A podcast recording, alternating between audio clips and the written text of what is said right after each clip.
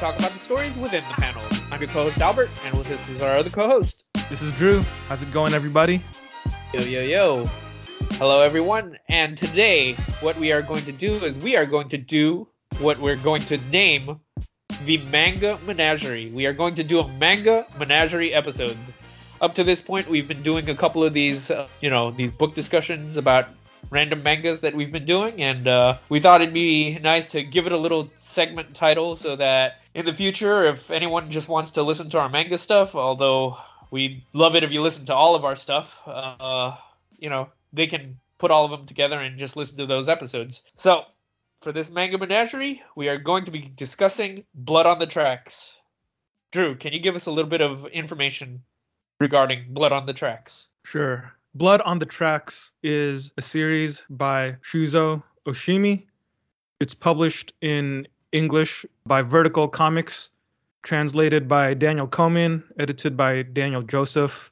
Currently, there are seven volumes available in English, although I think volume eight is probably uh, going to drop later this month. Currently in Japan, I believe they're on volume 12 or so. So this is a series that's still ongoing. We've only read the first seven volumes of this. Uh huh. Originally in in Japan, it was published in a seinen magazine, so it's aimed at a slightly older audience than than uh, young boys. And I think after you read volume two of Blood on the Tracks, you'll definitely realize that this ain't really for kids at all. Yeah, that's that's more than fair. That's that's probably the safe bet. Like if I had any children in my life that I didn't have uncomfortable relationships with, I certainly wouldn't recommend this book. What if you had children in your life that you had that you did have uncomfortable relations with? Would you give them this book? Well, First of all, I wouldn't phrase that as uncomfortable relations with because that sounds incredibly wrong. Second Good of all, I just wanted to catch that before Good point. Before that was solidified forever Yeah. in an audio file.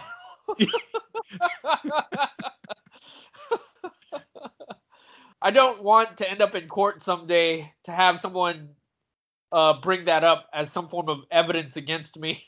That would be pretty harsh if you were convicted because of something Yeah, something I said on a podcast. I, Your I Honor? feel pretty bad. Your Honor, I thought I was just in court for parking tickets. I don't know what and what this what sort of relevance this has to do with any of it.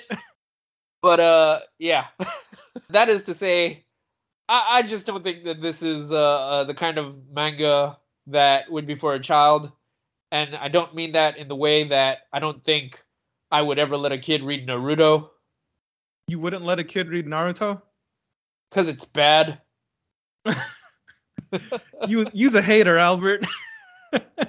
Every day I wake up, I brush my teeth, and I have me a fresh glass of haterade before I go out into the world. Hate! yeah, I mean stuff like Naruto is definitely that that's kind of uh, aimed at people who are who who grew up a little younger than us. I think. I think we were a little too old when Naruto started to take off. So are you saying that that's why we never got it? Probably. There's a chance that if we had grown up with Naruto, like if we were, you know, seven or eight years old and bombarded with Naruto on TV, watching the anime and then discovering the comics, there there's a pretty good chance that we wouldn't hate it. I don't know if we'd be diehard fans or anything, but we might not make fun of it. That's true. I, we're, do- we're old men, man. We are old men here. Well, I would like to also add that I do think that part of the thing that makes me mock Naruto is the fact that their fan base is pretty mockable. at fine, at their worst, the fan base is very mockable.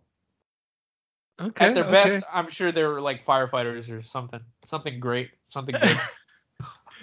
At wanna? their best, at their best, they're Michael B. Jordan. Oh, that's pretty good, man. I love that dude. Yeah. See? So it ain't all bad.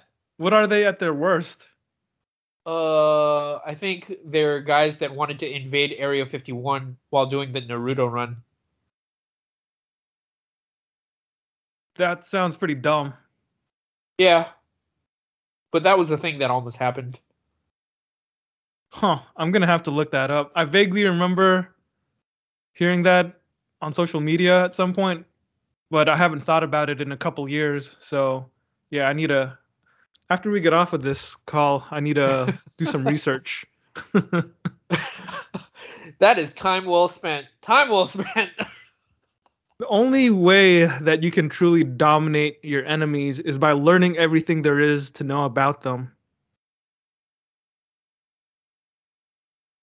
Man, you've made a compelling argument for me not to want to dominate my enemies. Because you, you're too lazy to learn everything about them.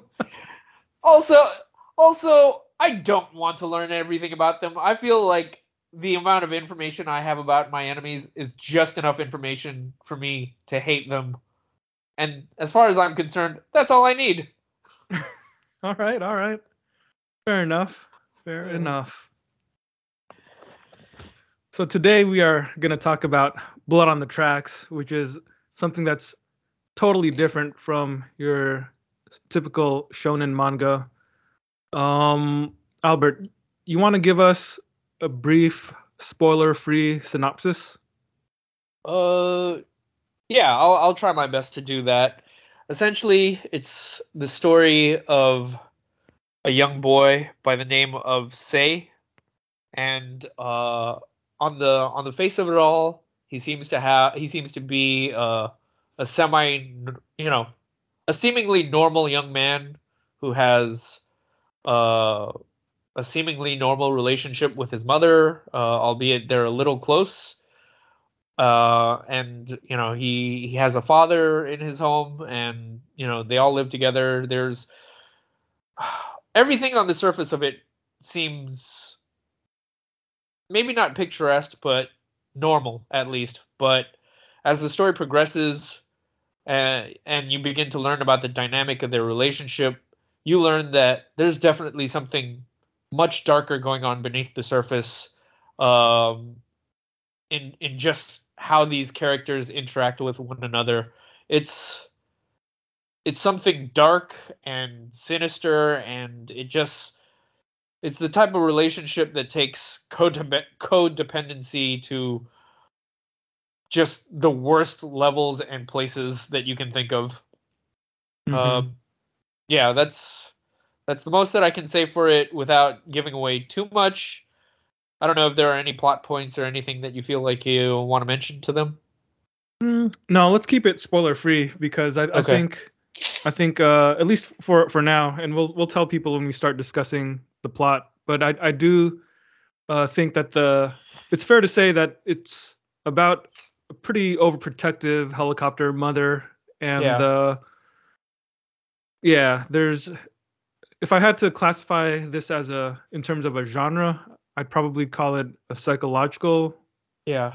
Either it's either a psychological horror or a psychological thriller. I'm I'm not sure if I would if I can make a clear distinction, but yeah. if you enjoy reading things that make you feel unsettled or uncomfortable, then this is a great series to check out because it's gonna make you feel you're not gonna it, it's weird to, to say that it's not a feel good like story. it's not a feel good story. Yeah. Yeah. Uh so is it all right if I ask a quick question before we move on to uh, any further details about the story? Go for it, man. So, Drew, how I wanted to talk about like how this book came to our attention. So I'm kind of curious, what what brought what can you tell us the story of how this book came to your attention? What was it about this book that drew you to it? What were the so, circumstances surrounding it?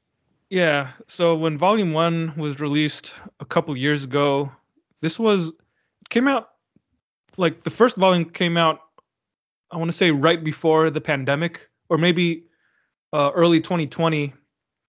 And I remember I had never heard anything about it before. I didn't know who Shuzo Oshimi was. Uh, but when I was just looking at the week's latest releases on in stock trades this one week, I saw the cover for Blood on the Tracks Volume One, and I thought the the illustration just stood out because um, it's just this painted image of the mother. Her name is Seiko, holding her son Seiichi, and he's you know just like a little toddler or a little baby on the cover, and it, it just it just looked uh, pastoral. I Mm. I also thought that the title of the story was pretty interesting because you know Blood on the Tracks just makes you think of the Bob Dylan album, and I was intrigued by that title with that image. And I th- I don't really remember what I thought about the about the little description, but I just Mm. remember I saw that and I immediately went to the SF Public Library website and asked them to buy it. so eventually they they got it and I've been borrowing the series from the library ever since. Mm. It's uh it turns out that I don't really think the Bob Dylan album has anything to do with the with the themes of the story Mhm. or I mean, granted, I I can't say I I've analyzed Bob Dylan's lyrics on that album very deeply, so I I don't remember uh, what he was singing about, but I don't think that album's songs have much to do with uh, this story. It it feels like uh, they might have that it feels like Oshimi might have used that title just because I don't know, it sounded cool or something. I'm I'm still Yeah. actually not sure why it's called Blood on the Tracks. He could have named it uh Blood on the Tracks The Clone Saga Yeah, yeah. uh or Blood on the Tracks Executioner's Song Blood on the uh, Tracks, Mutant Massacre. Blood on the Tracks Phalanx Covenant uh, all just meaningless descriptions but they sound cool Yeah, yeah. I, I think they they sound kind of bizarre too, but whatever, whatever. I mean, he, he could have used any other. I feel, it feels like the title is just mysterious enough to to draw your attention, and it worked on me. Like I I can definitely say that. It I'm a total sucker for intriguing titles, and and that Yeah. title drew me in. After oh Oh, I was just gonna say after reading uh, Blood on the Tracks, because I think uh, by the time the library opened up again uh, in the midst of the pandemic, I believe that they had accumulated, uh, I want to say like the first three volumes of it at least. So I was able to get get them in bunches. Like I, I read the first three pretty much all at once, and then a little while after that, I had four and five, and then a month or two ago I read six and seven. But I've also been doing a little bit of just looking up the bibliography of Shuzo Oshimi, the creator of this manga. And he has a few things that I've heard of, but just I've never read those those comics before. Like he had a comic called Inside Mari, uh, another one called Happiness, and another one called The Flowers of Evil. I think The Flowers of Evil might be the most famous one of his works because Uh-huh. I believe there was an anime of it. yeah I, but I've never watched it. I've never read any of those. But it turns out I actually have all of Happiness. I got it on a digital bundle when uh, Kodansha had had a humble bundle uh, a year or two ago. So I might go and and read those just to explore more of his work. Ooh, that's uh, that sounds like that could be a potential future manga menagerie episode. It could be, man. It could be. Yeah. What about you, man? How did you hear about this? Because I feel like I told you about this manga when I first read it, but it wasn't until recently that you finally decided to pick it up. So the funny thing is, you, I think you did tell me about it, and I know, and I know this after the fact. You definitely posted about it, and this this might be telling of my uh, attention to detail, or maybe even telling of my level of involvement in this podcast. But but it could just be telling of of how much you actually listen to what I have to say. how how Every time you important talk- how important of a friend is Drew really? Like what does what do his recommendations ever matter?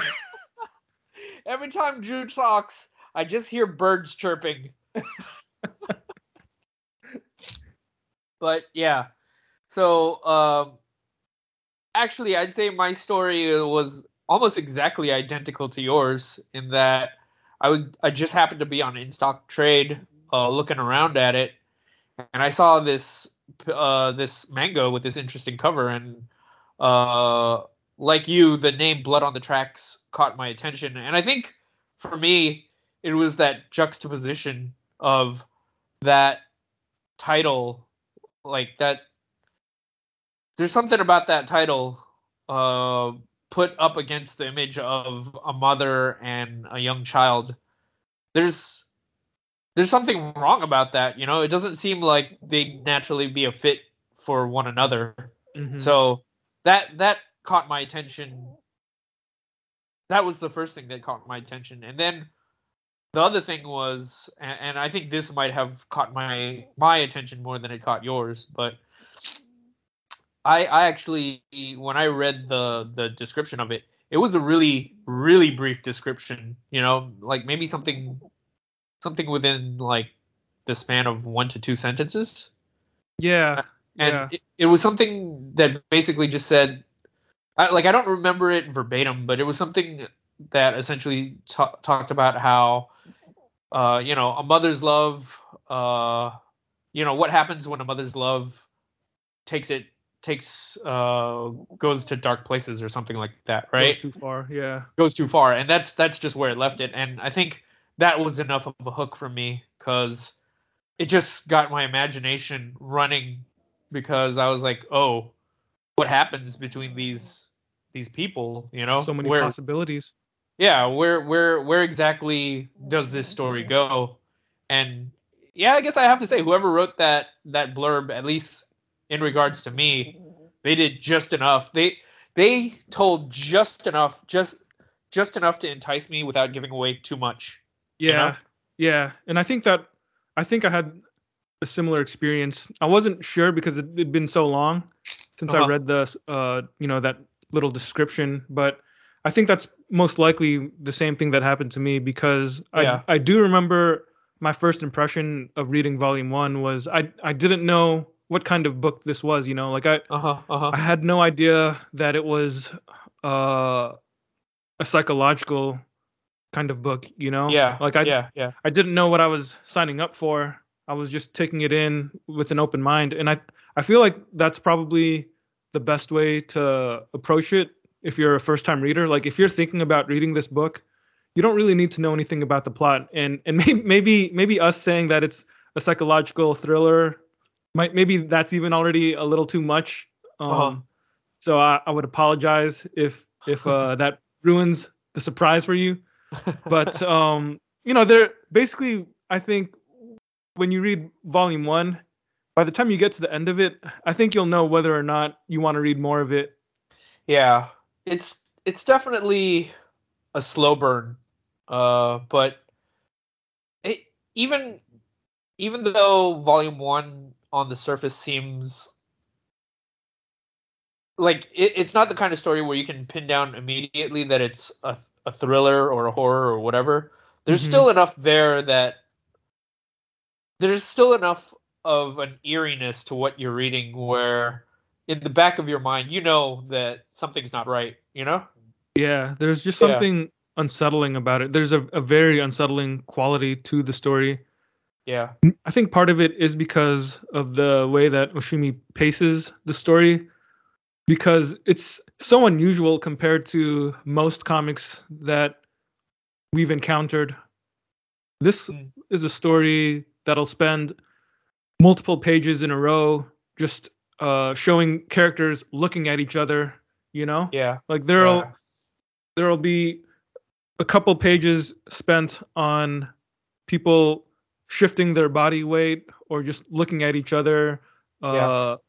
making eye contact even just walking from one place to another so it, it gives you like a sense of just being very forlorn. It gives you a sense of, I guess, decompression. You know, like Yeah. I feel like maybe 20 years ago, 15 years ago, decompressed storytelling was a, a big thing, a big buzzword that we would hear in mainstream American comics, especially with superhero comics. You know, we when stuff like The Authority came out, or things like uh, Bendis's Marvel stuff, just those comics where people would say would criticize them by saying nothing really happens or it takes so long for for something to to happen uh but i never really found those criticisms valid Uh-huh. because there are different ways to, to tell a story and if someone is pacing a story out that slowly it just forces you to you, you kind of have to think about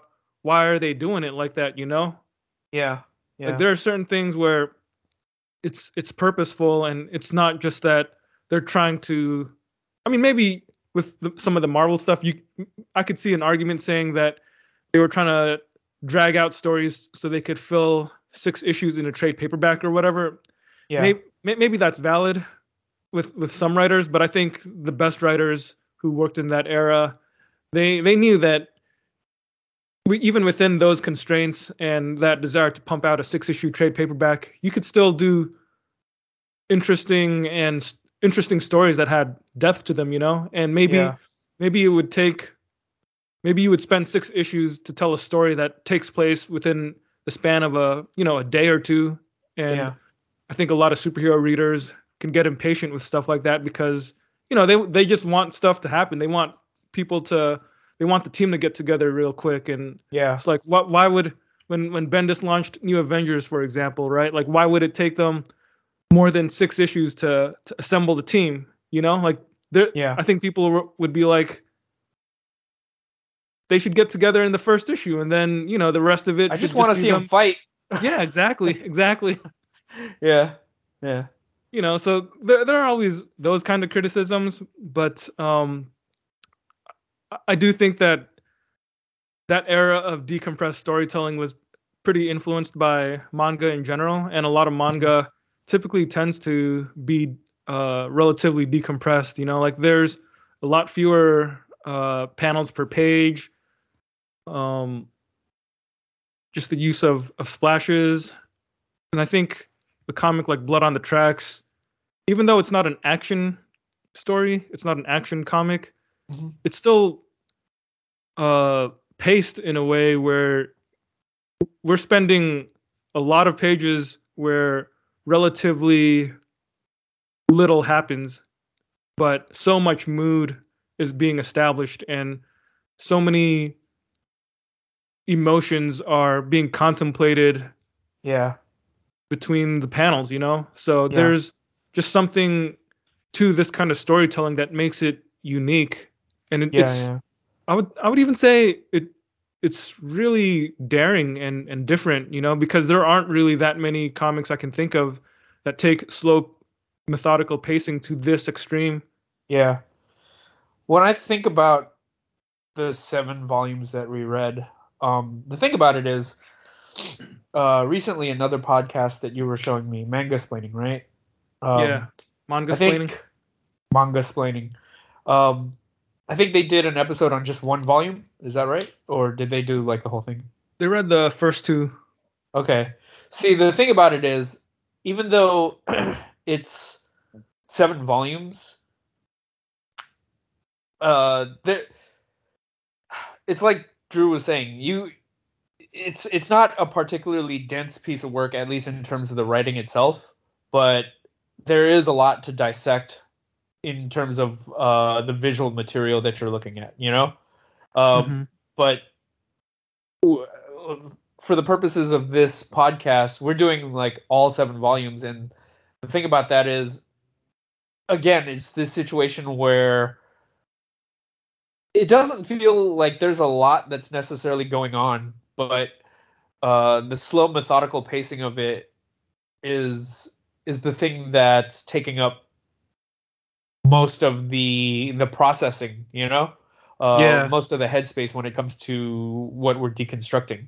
But in terms Mhm. of like the actual things that happened, I'd say it's pretty straightforward. There's there's I'm sure there's a way to uh compress this book into you know two or three volumes. Everything that's happened so far in the seven volumes, there's a way to decompress that into two, maybe three volumes. Yeah, like if But this were a Franco-Belgian have nearly- comic, you could totally do that. Yeah. But exactly, and this isn't but it would be a completely different comic because Mhm. the mood would just be it would be just stripped of it, you know? yeah, and- exactly. This is a really moody comic. Yeah.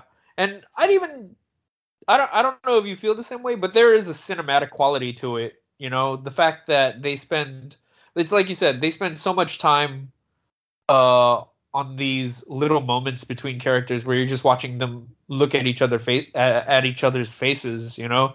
Mhm. Uh, it reminds me of a lot of films uh, that where where they establish mood just by the visual by what's happening on the screen without having people necessarily talk to each other you know? Yeah, it feels like something that they would do in old European films. yeah i could see that. For reals you know? Yeah, um like I don't I don't feel like we see this kind of thing too much in in like your typical Hollywood blockbusters, but i would like to see Zack snyder's version of this movie. Everything is sepia toned, and whenever they move in any motion, it's it's a slow mo cut. oh man. But uh, the other thing I was going to mention about it was so I mentioned that Drew had talked about it a little, and uh, he had even posted about it on Instagram. And I remember when I finally when I was browsing in stock trades and I came across it, I sent it to Drew, and it was just one of those moments where he was like, "Yeah, I talked about that. I posted something about that like just a couple of weeks ago," and I was like, "Oh, oops." And then I was like, now I know you don't pay attention to what I say, man. well, but I, I will say that the fact that I did come across it, you know, almost on my own, I, I, that is a testament to just, uh, you know, our similar tastes. We're in Uh, sync, man. Exactly, exactly. You know, in a vacuum, we, we could be uh, mirror reflections. We're, we're mirror universe versions of each other. I should grow out my goatee or something. Cause I'm evil. Whoa. You all right there? Not really. so Is there anything else you would say in order to spur someone to try reading Blood on the Tracks without spoiling anything in the story? Well, I, I don't think I have anything to necessarily uh, encourage anyone to read it. What what I'd have to say would probably be more of a disclaimer, just in the sense that if you're someone who's kind of squeamish, uh, you know, and and just to clarify, like this isn't something. Uh, this isn't about like viscera or uh, It's not gory. yeah, or gore or anything like that, but there is still a quality to it that might make you sick to your stomach, you know? Yeah. Like un, just an almost un untraceable, untouchable, un uh un, unknown quality to it like that you just can't quite pinpoint. But if you're like sensitive to that sort of thing, then maybe this isn't quite the book for you. But uh, I will say that it is a fascinating piece of work. Yeah. Yeah, agreed. You have to be willing to experience something uncomfortable. And I think Uh-huh. if you're looking for, you know, a, a feel good story or just something that'll mindlessly entertain you, this this probably isn't that. I think it's just a little too the, the subject matter is a little too heavy, I think, to be for this to be taken taken too lightly. Yeah, yeah, that's uh, true that, true that. Yeah. So, like we were saying earlier, if I had to uh, give it a genre, I would probably classify it as a psychological horror or a psychological thriller. I'm still not sure like how clear that distinction would be, but it's definitely the thing that drives the narrative forward. It it's it just compels the reader to keep on reading because you want to know what happens next. Like there's an element of suspense to it that yeah. motivates you to read it. But I'll also say that thematically, there are some elements here. I don't think they're necessarily at the forefront, but it, it does have some interesting thematic material that could add a little bit of depth and shading to the, the overall work. Because mm-hmm. sometimes I think when you think of a, a psychological horror or a th- thriller story, it's it's really more about the adventure itself, right? Like the you're really focused on what's going to happen next. You're focused on the actual thrills of yeah. the story. And there will they catch the killer? Will the killer mm-hmm. get away? Who mm-hmm. is the killer? That or whatever, right? yeah, and sometimes there isn't. That's sometimes those kind of stories don't really uh, spend the time to explore, you know, other subject matter you know, yeah. everything else just kind of pops up because it's part of the story uh, or the world that the characters inhabit, but there's no real focus on those things. Yeah. So I, I think one of the things that makes Blood on the Tracks different from a lot of typical thrillers is that because of the slow pacing, there's a lot more time for you as the reader to contemplate yeah. what you're consuming. Yeah, yeah. So there are some elements here that I think do stand out, uh, specifically these coming of age elements. Uh-huh. Uh, because the the main boy character, the the son in the story, he's about 13 years old and just you know learning about himself and uh, his relationship with his mother, and also uh, there's a girl in his class who likes him. So there's that element too. There's uh-huh. also some elements of parenthood, obviously with the mother being a major character in the story. Uh, I guess you could probably call her the the deuteragonist. She's just uh yeah, just a crucial character in terms of showing us a bad image of motherhood, maybe. Yeah. Or just you know that overbearing, uh, almost not almost. I would say definitely say uh, a disturbed mother you know? Like the qualities that she embodies are are definitely not good qualities. Yeah. But she's not the only parent in the story. Like you get to see other other parents too. And the way that uh the amount of attention that oshimi gives to the other characters like the the main girl character she has a, a father who's a, a bit uh, neglectful of her. Mm-hmm. Uh, the main boy character, like his father's still in the picture, but uh, you know he presents a different image of parenthood. And then there's also uh, the boy's Se- uh, Seiichi's cousin.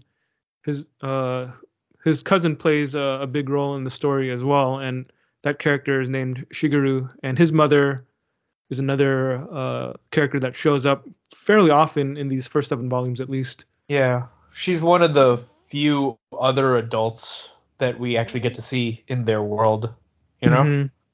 Yeah. Um, so I feel like the story does a good job of presenting some ideas without kind of it doesn't bash you over the head with these thematic ideas. And if if anything, I would still say that these elements of parenthood and coming of age they still feel secondary to the psychological elements of the narrative, but it still adds a little depth to the story, you know, which is something that I enjoy whenever I read anything, just having mm. a little bit more to, to chew on so I can appreciate the story in terms of just enjoying it for the plot, but also I can enjoy thinking about it too, you know? Yeah, yeah, I hear you. Yeah, man, I I, I just want to piggyback on some of the ideas that you put out there. Um, but you're absolutely right in that even though the manga moves at a pretty fast pace, and we mentioned before it, Wait, even though you you think it moves at a fast pace? or uh no no I meant slow pace, but okay okay it moves. You're right. It moves at a slow pace because uh you know in seven volumes it's deceptive how how much is going on, right? But Yeah. But what I was gonna say was, it, yeah, that that slow pace works in favor of the of the story that's going on itself because I think you hit it on the money when you said that with most other stories, you kind of with most other suspense or horror stories, you kind of know going into it exactly what what it is, right? But with Mhm. this, you know that there's something wrong that's going on between these characters, and as time goes by, like the way that I was reading it, I was constantly waiting for the hammer to drop for like whatever the final big reveal is ultimately, which is like what's at the source of all this, right? Or at least for me, that's that's the thing that's constantly hovering in my background. But it always just feels like that resolution or that nugget of information or or whatever is just constantly out of reach, you know? Mm-hmm. and and again like this the the the author is just taking uh pages and pages to show these characters uh interacting with e- each other at this really slow pace. And it's just this constant ratcheting up of tension. And it's like you said it just forces you to contemplate even more. It it makes whatever animal lizard part of your brain in the back of your head Yeah. like tingle that much more as you're just trying to figure out what exactly it is is going on within this story you know? Mm-hmm. yeah. And yeah there's there's a lot of like I, I don't even know if they're really themes but i i'd agree that uh the coming of age element is is definitely part of it because uh Sei is just he I, I don't know was it official? Is he actually a teenager at this point in the story? Like did they ever reveal his age? I forget I feel like they said he's 13 years old, but I, Yeah. I could be wrong. I'm but I'm pretty sure that's how old he is. He's he's Yeah. in middle school. Yeah, I wanted I I would if I had to guess it'd be 13 because clearly there's uh there's this weird push pull between his adolescence and his maturing and whatever like messed up uh stuntedness his mother is uh you know Responsible for. yeah, uh, Yeah. responsible for you know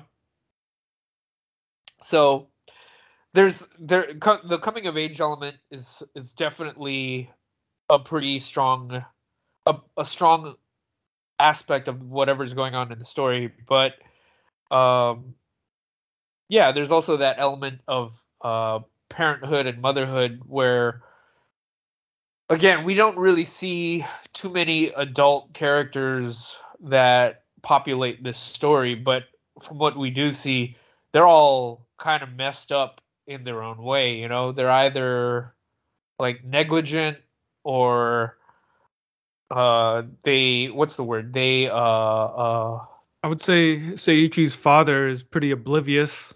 yeah i was gonna say uh what what's his cousin's name Shigeru?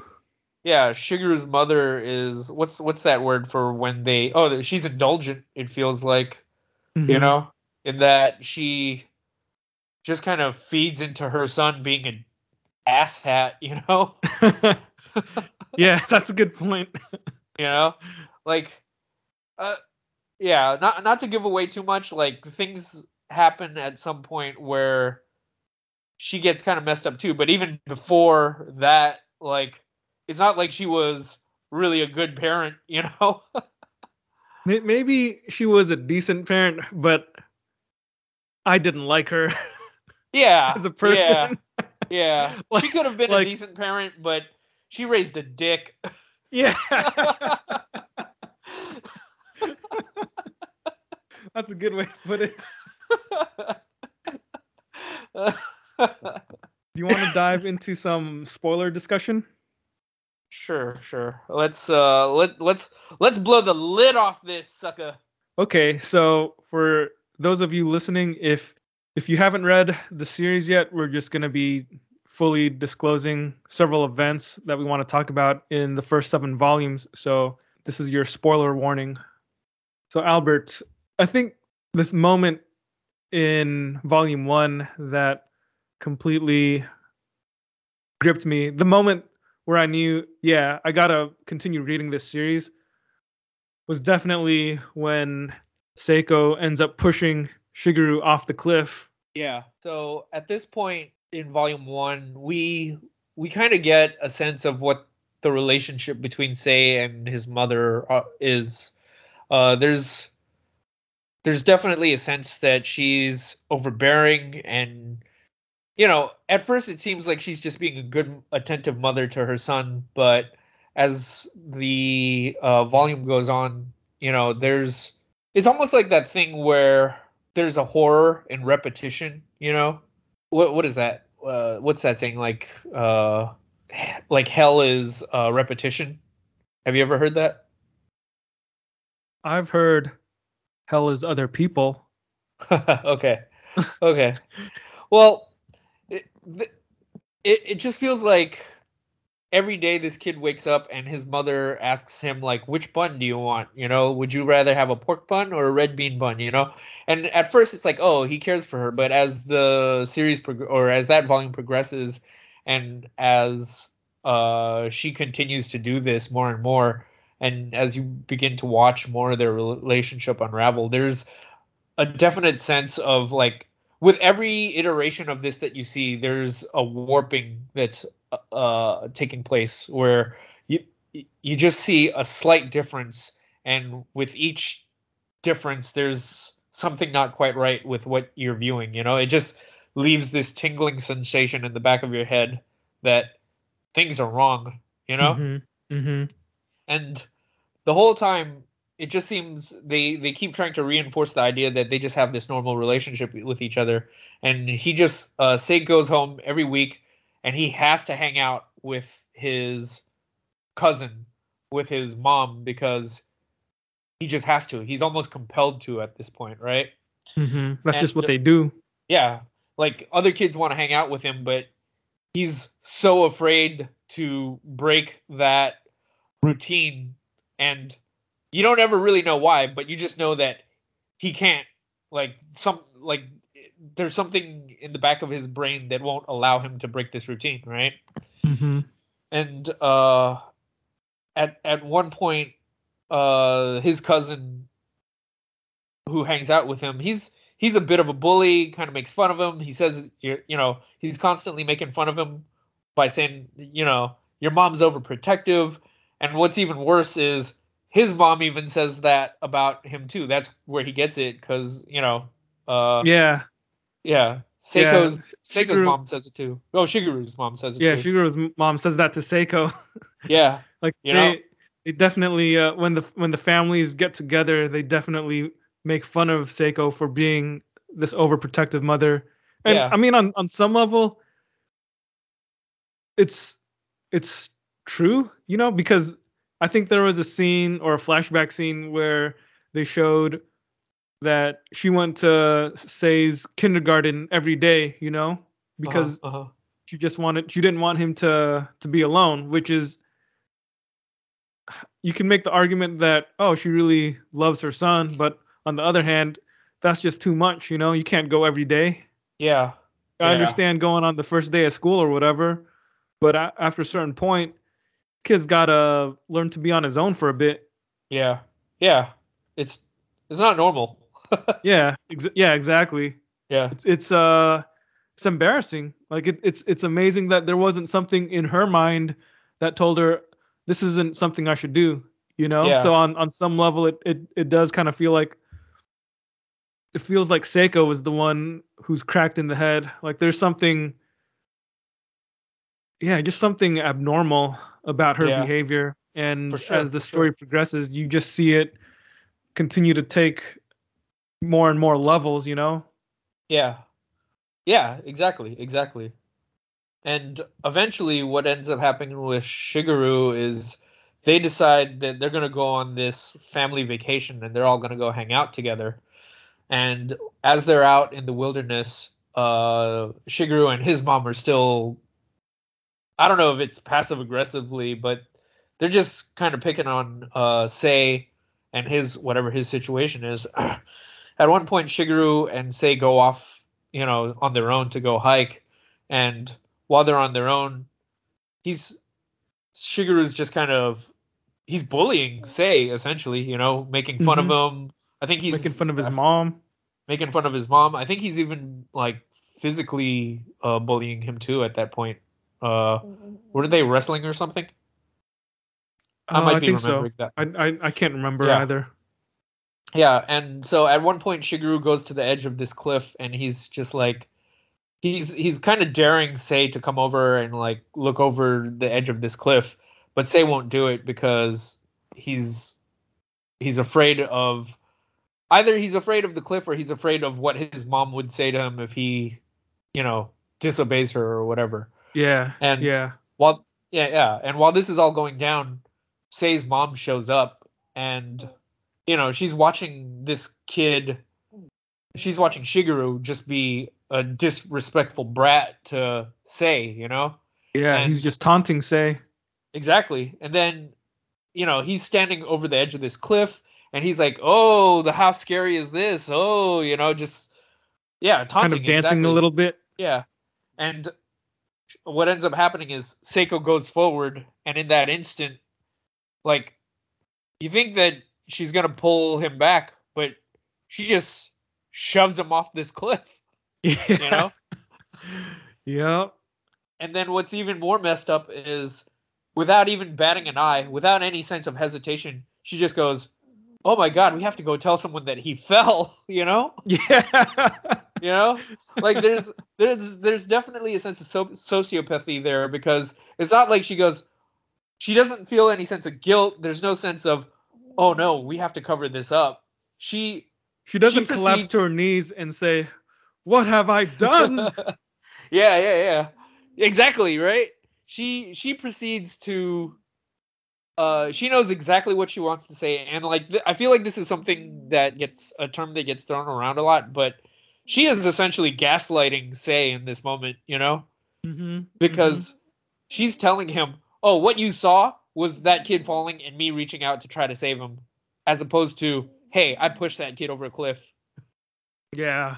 you know Yeah. yeah and and that's really kind of the it's it's like you said that's the first real big moment in this manga where i guess the the thrill or the suspense aspect of it is just you know on full display for the readers like this is what what's really going on you know Mm-hmm. yeah Mhm. It, it's it's just super twisted. Like yeah that moment is is like up to that point you knew that Seiko was not right, but seeing her basically try to kill a kid, that that's just a whole nother level, you know? yeah yeah But I guess on some level, the kid really deserved it. I'm just kidding, guys. Just a little gallows humor there. I only laughed Yeah. a little bit when I read that. Look, if she wasn't such a if he wasn't such a jerk and if she wasn't the mother of a jerk, I wouldn't have enjoyed it as much as I did. Yeah. That's how I justify a lot of things. yeah. So that event is the impetus for a whole lot of the story in volumes one through seven because Shigeru ends up spending time in a hospital because he's in a, I believe he's in a coma, Yeah. and uh, you know the rest of the family is checking in on him and, and visiting him, except for except for Seiko and Yeah. and Sei, and and on top of Yeah. that, I, I I might be misremembering the order of events here, Mhm. but uh, from what I I recall, Seiko she basically it's like you were saying earlier she was gaslighting her son, you know, convincing trying to convince him that she tried to catch Shigeru even Yeah. though she actually pushed him. Yeah. Well, so the thing is the yeah, so it's like you said the push was the impetus for a lot of the unraveling and um uh, the unraveling that happens in the story moving forward. And in the next volume, a large part of it is about Sei and He's He- completely traumatized. he's yeah exactly he's completely traumatized by the fact that he witnessed in his mind he believes he's well he knows he saw his mother push uh shigeru off this cliff and she's telling everybody that uh shigeru fell and uh she was just out there to try to save him and so he he's so messed up by this he develops a stutter even you know like yeah, he can barely talk. he can barely talk. He goes everywhere and he's just choking on his own words, you know? He's he's he's kind of a mess. He's really messed up psychologically, Yeah. even at even at school. Yeah. Um and as as that all happens, um there's there's a lot of things there's also a lot of there's a B story going on about how there's a young girl that is smitten with him hmm and and you know she uh in the first volume she writes him a letter and I think that's uh, the second volume. oh okay that might be Yeah. okay It happens So- after after Shigeru's in the hospital. right right but i think like he notices or like they notice each other or something in the first volume at least right Yeah, yeah, they're Yeah. they're already uh friends Aware and of each other. classmates, and I, I Yeah. think as the reader, you, you just get the impression that uh she likes him, and then later on in volume two, she actually shows up at his house because he's basically been extremely withdrawn. I think they're on a summer break or something, yeah and he like before they went on their break, he said that he would call her, and he never did because he's just Mhm. been so withdrawn. yeah So she shows up at his house uh, unexpectedly and, you know, goes inside his room and tries to talk to him. But, you know, being kids, they're both like really shy and just kind of fumbling with their words. Mhm. And at the end, she gives him a little envelope with a heart uh, on it. yeah And, uh, you know, it, it's just one of those things I, I think, I don't actually know if this is common in in Japanese culture, but it's something that I see in a lot of anime yeah yeah read in, read about in manga, but it's just like the giving your crush a love letter, you know? Yeah just revealing your feelings for them Mm-hmm. Yeah. And you know, I guess I'll take it as fact because I don't know anything about Japan. Everything I learned about Japan, I learned through manga. yeah, and anime. But she Yeah. gives him this this love letter, uh, and bef- before he has a chance to really do anything, his mom comes home and she walks in on walks in on them. Uh, you know, just barges into his room, and she's and Seiko sees the girl. Uh, the girl's name is Fukiishi. She sees this girl with her son, and uh, you know, Fukiishi ends up uh, getting shy. She leaves pretty quickly yeah. and you know the mother she's just like being really smiley and polite Yeah. It's it's interesting when you look at the the art because she looks like way happier than what you would expect a, a normal person's reaction to be Mhm, mhm. like the way that she's smiling it's just so over It almost feels exaggerated like she's trying really hard to be okay with this. exactly trying really hard Yeah. so yeah. And then one of the other most memorable things happens because after Fukiishi leaves the house, Seiko goes up to Sei, and she says, "Let me see that uh, Yeah. that love letter," you know. And then Yeah. she just opens up this love letter like he doesn't want to give it to her at first, but she's like, "Show it to mommy Yeah. now." and Yeah. he has like no other choice. yeah. Yeah. Can you imagine being a kid and and having your mom do that? that would be pretty devastating. But I think that's completely in line with with one of the themes that we mentioned earlier, that whole coming of age, right? Whereas Mhm. whereas most people would think of this I mean, I don't know what necessarily know what the proper response to something like that is. I know that her response wasn't nec- wasn't the right one though, you know? Yeah. but but there was clearly you know th- this is kind of a milestone moment for any teenager you know meeting that first crush and you know forming those first relationships or whatever and or whatever. yeah and the the mother here instead of seeing it as a normal like rite of passage or just a normal part of growing up she's she's threatened by this you know she's threatened by Exactly. she's threatened by what uh, this girl represents because this girl I, guess i don't have any other way to put it but she's afraid that this girl is going to steal her son away from her you know or at least Yeah. that's that was what i was getting out of it uh, i don't know if i'm misreading that but no, I, I think that's what it is. yeah It's not. It's never really explicit because we don't actually get to see inside there are no her head. thought balloons Exactly. Exactly. Yeah. There are no thought balloons. She doesn't have a journal, and that now i'm gives just us imagining narration. her with Stan Lee style thought balloons Every sentence ends with an exclamation point. Yeah. Don't steal her away from me. Stay tuned, fans. Excelsior. Now I want to see an edit of this comic with those word with those thought balloons. I'm your mother, but who are you going to choose between? The love of your life or the love of my mo- of your mother? Stay tuned, kids. Excelsior.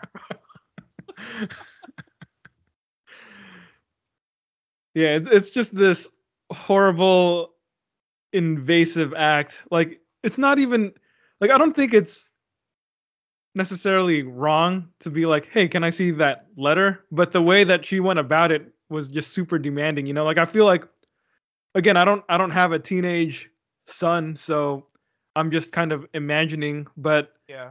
it feels like a normal or a rational response might be, "Oh, that's that's cute," you know, like you have a little girlfriend now, or you have somebody who who's, who gave you a love letter, you know, Yeah. C- can I see it? And Yeah. you know, if your kid's like, "No, you can't see this," then like most likely you would just be like, "Oh, okay," and you laugh about it and you just you know leave the room. Then you smack But- him. Yeah, exactly. Or you or you smack him. I might not be able to read your love letter, but can you read the back of my hand?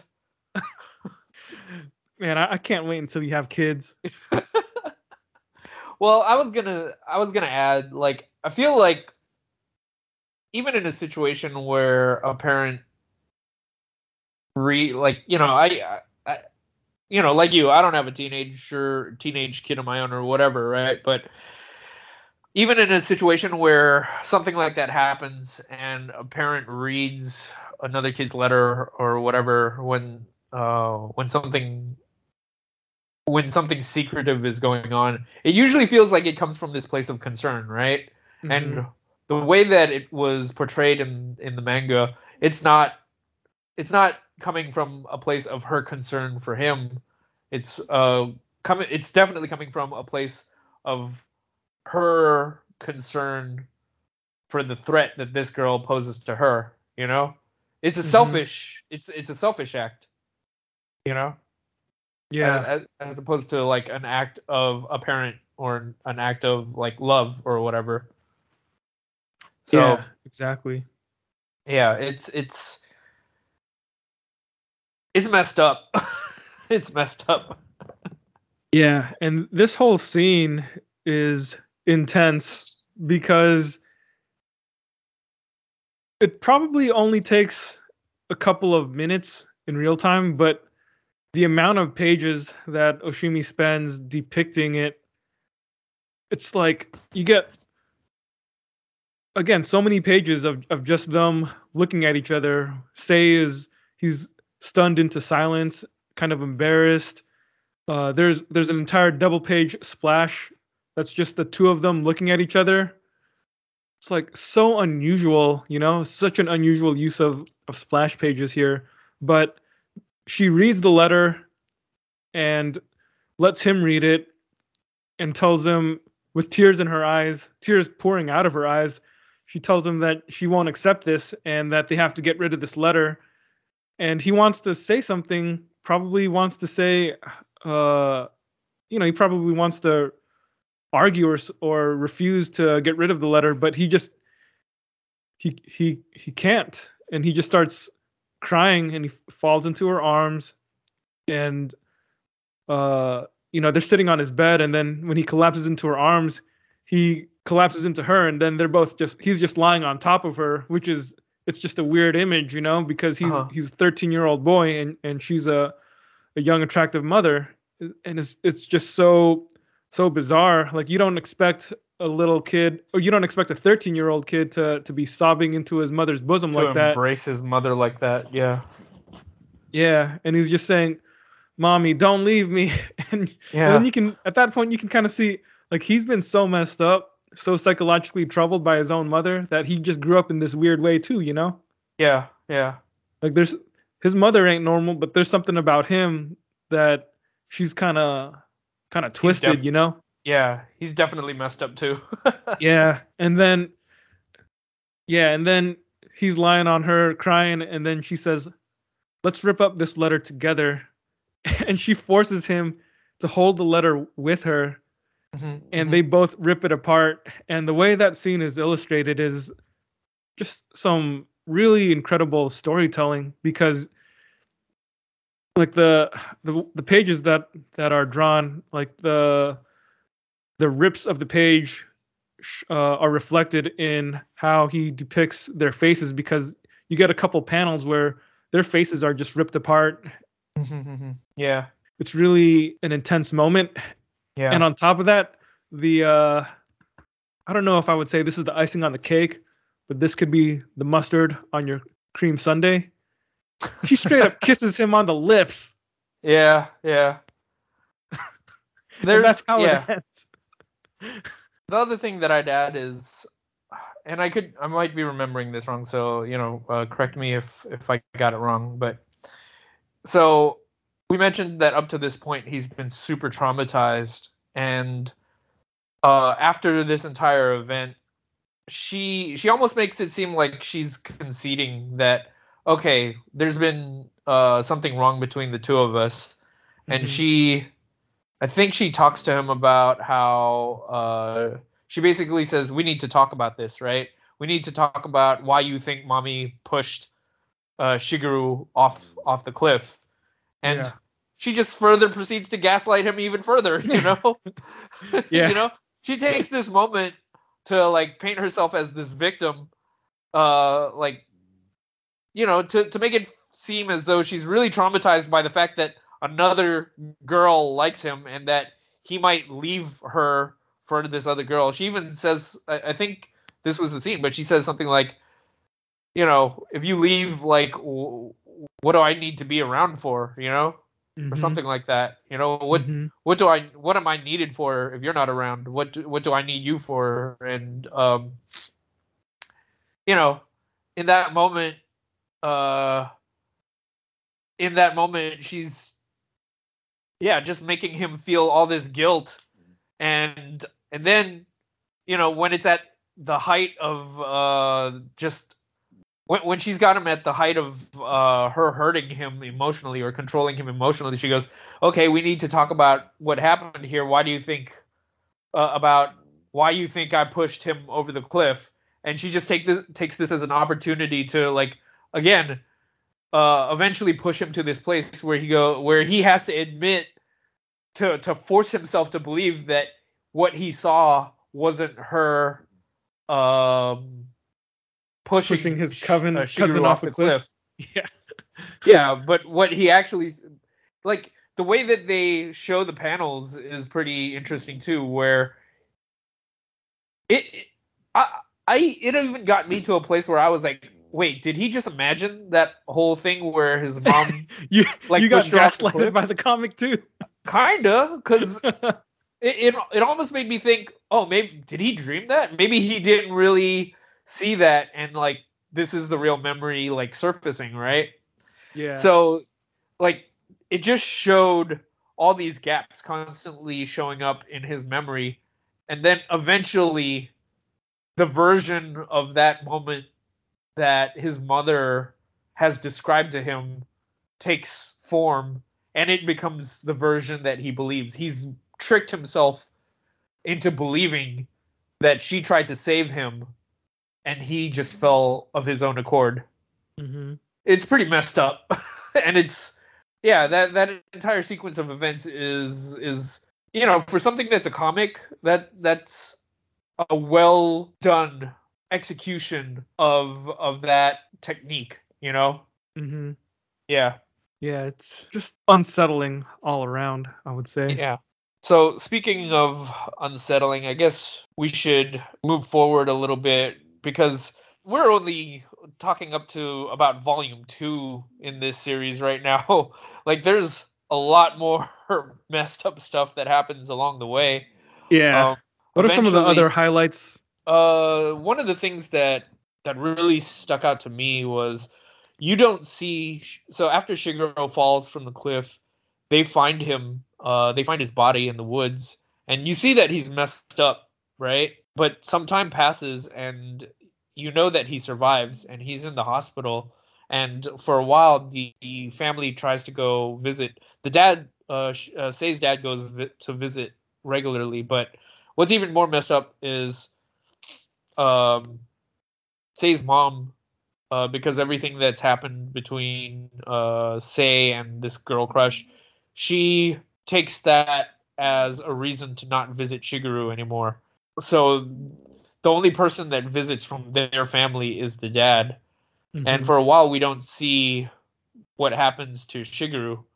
And the the scene that really haunts me is at one point they eventually do go and what ends up happening is the revelation the moment that they reveal what shigeru looks like now.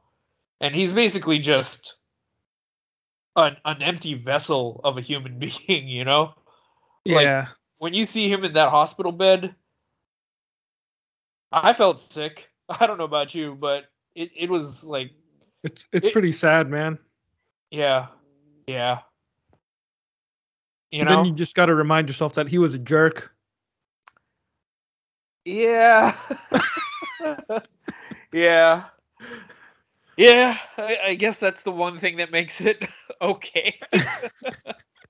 Look, if every bully got pushed off a cliff and fell into a coma, the world would be a better place. you know, when you put it that way, I'll give you yeah, okay. I'll give you that. uh, but only as long as I don't actually have to see what they look like while they're Yeah. in coma. Yeah, as long as I don't have to see what they look like after they survive falling off a cliff, and as long as I don't have to dirty my own hands pushing Yeah. anyone myself. Yeah. If if I can believe that they're just in a a a, a cherubic, uh, harmonious state, then I'm good. You know, if that's what comas look like, sure. Um, yeah, but I remember Actually- that moment where they like re- uh, remove the curtain just to Mhm. show him, and he Yeah. is just he he's he's just a cor- not not a corpse, but he's just like a zombie or something. You know, there is just something about him that is eerie and just creepy. You know. Yeah, I mean he's he's in this I think he's in a coma, but his eyes are kind of slightly open and his mouth is open and he's got some, you know, tubes stuck in him and stuff. Yeah.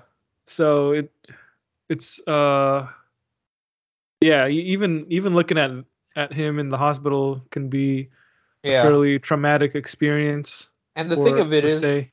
Yeah, and the thing of it is, the mother, like the one who was kind of enabling him, you can see that she's kind of. I think they even make some sort of comment about it later on, where she's like, "Oh, I'm kind of overprotective of uh, Shigeru now too, or something like that. I, I I might be remembering it wrong, but um, Well, the thing is, is that uh, his dad is the one who who takes him to the hospital because his Oh, yeah, mom yeah. really doesn't want to go. yeah, yeah, Uh, at least uh, that first time I think you're referring to in, in volume three. So Mhm. what ends up happening is even before his dad takes Sei to the, the hospital, his dad and Sei- Seiko have this whole argument, and you and Seiichi gets uh he kind of eavesdrops on their argument from like outside the house, but Mhm. uh, what we're privy to is just this scene of her telling her husband that the only reason that she's still with him is because of their son. And that if Mhm. if they didn't have Sei then she would have left. And it's Yeah. just this you know this harsh upsetting confrontation. Um and it's kind of also like the most emotion i feel like we see from Sei's dad. Like so much of the other times that he shows up he's just this quiet unassuming mild mannered you know the typical salary man yeah, yeah, in, in these kind of stories and like that that's what he is he's he's not necessarily an absent father but he's just so uh Well, you said oblivious earlier, right? yeah he's he's oblivious he's, Yeah. he is absolutely oblivious to what's going on with his wife Yeah, it's weird that she is son. as messed up as she is, and he does not seem to notice at all that she's Yeah. just twisted. yeah know? that that is some like if if this were like nba 2k he would have like one awareness out of 99 you know yeah, yeah, yeah, exactly. like he would have known where the ball is if it hit him on the face yeah, he's like I don't. The the funny thing is, is, I don't know what else he's concerned with on a day to day basis because it's not like they show him talking about his job or anything like that, you know. so Yeah. I I really don't know what it is he he could be occupied with, but it's certainly not his family. yeah, I mean, even that scene where Seiko forces Sei to rip up the love letter, a little while after that, when they're just lying in bed with all the, the ripped up paper around them, Yeah. The father walks in on them and he sees them and he's like, Yeah. huh, this is strange. And then, you know, nothing really happens.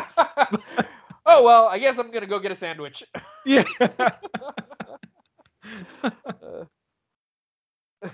it's it's almost like a, a Homer Simpson level esque level of of lack of self awareness. You know, yeah. if this wasn't such a serious manga, it'd be comedic. Yeah, that is true. That is Yeah. That's a very good point. But yeah, so uh, so as the story progresses, there are there are definitely other moments, uh, like just there. I feel like there are big milestone moments that occur for the story, just in terms of what happens to Sei uh, as as as all this stuff is happening around him. You know, Mhm. um, his his relationship with uh, what's the girl's name again? Fukiishi? Yeah fukiishi that that progresses quite a bit as she eventually you know as Sei goes to school it's noticeable that he's kind of messed up but she and this was kind of i mean i get it it's a story so i had to like take it on its face but it was it was the kind of thing where i was like man this guy's a basket case but she seems to like him a lot you know Yeah. it's like, man, oh, I thought I was normal when I was a kid. Nobody ever liked me that much. Exactly, right? I was like, now I know This this, is is, fantasy. A work of fiction. exactly. Straight up you know? fantasy. This kid is just a walking uh uh is just a walking bunch of uh neuroses and she just like loves she's just madly in love with him in spite of it, you know? uh, Utter fantasy. Yeah but anyways she so even though he's he's like seriously messed up he's going to school he can't answer questions he's he's not interacting with his friends anymore he's you know he's he's just floating through life right but Mhm. this girl continues to watch him and even goes out of her way to engage with him you know Mhm. eventually she she hits him up and uh you know asks him about what happened with that letter that she sent him. Oh yeah, and and one of the things that happens after they shred the letter is the mom makes him promise like never Mm. to uh just never to to to talk to her again basically you know Yeah. so when when she tries to pop back in his life when she starts asking him uh what happens to the letter he's he is uh he's just torn you know Mhm. he doesn't want to disobey his mom like I, I think he even frames it in a way where he tries to tell himself oh i'm gonna go talk to her and tell her never to talk to me again so that i can tell my mom see i did a good job i told her to leave me alone but there was a part of him that you could tell just wanted to do that just so he could talk with her you know Yeah. yeah. But in spite of all that, he he can't deny his own feelings. And after several more interactions, he eventually tells her that he likes her too, you know?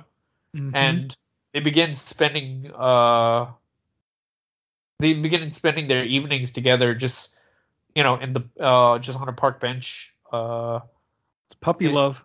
yeah, exactly. And they're just talking to each other and hanging out. And he's coming home late, and his mother is asking him where he is. And, you know, he can only get away with the lie for so long, but He's not a criminal genius who knows how to keep Yeah. those kind of secrets. in fact, he's probably emotionally stunted enough where he he's not even he doesn't even have the basic kind of common sense to to get around that, you know? Yeah. Yeah.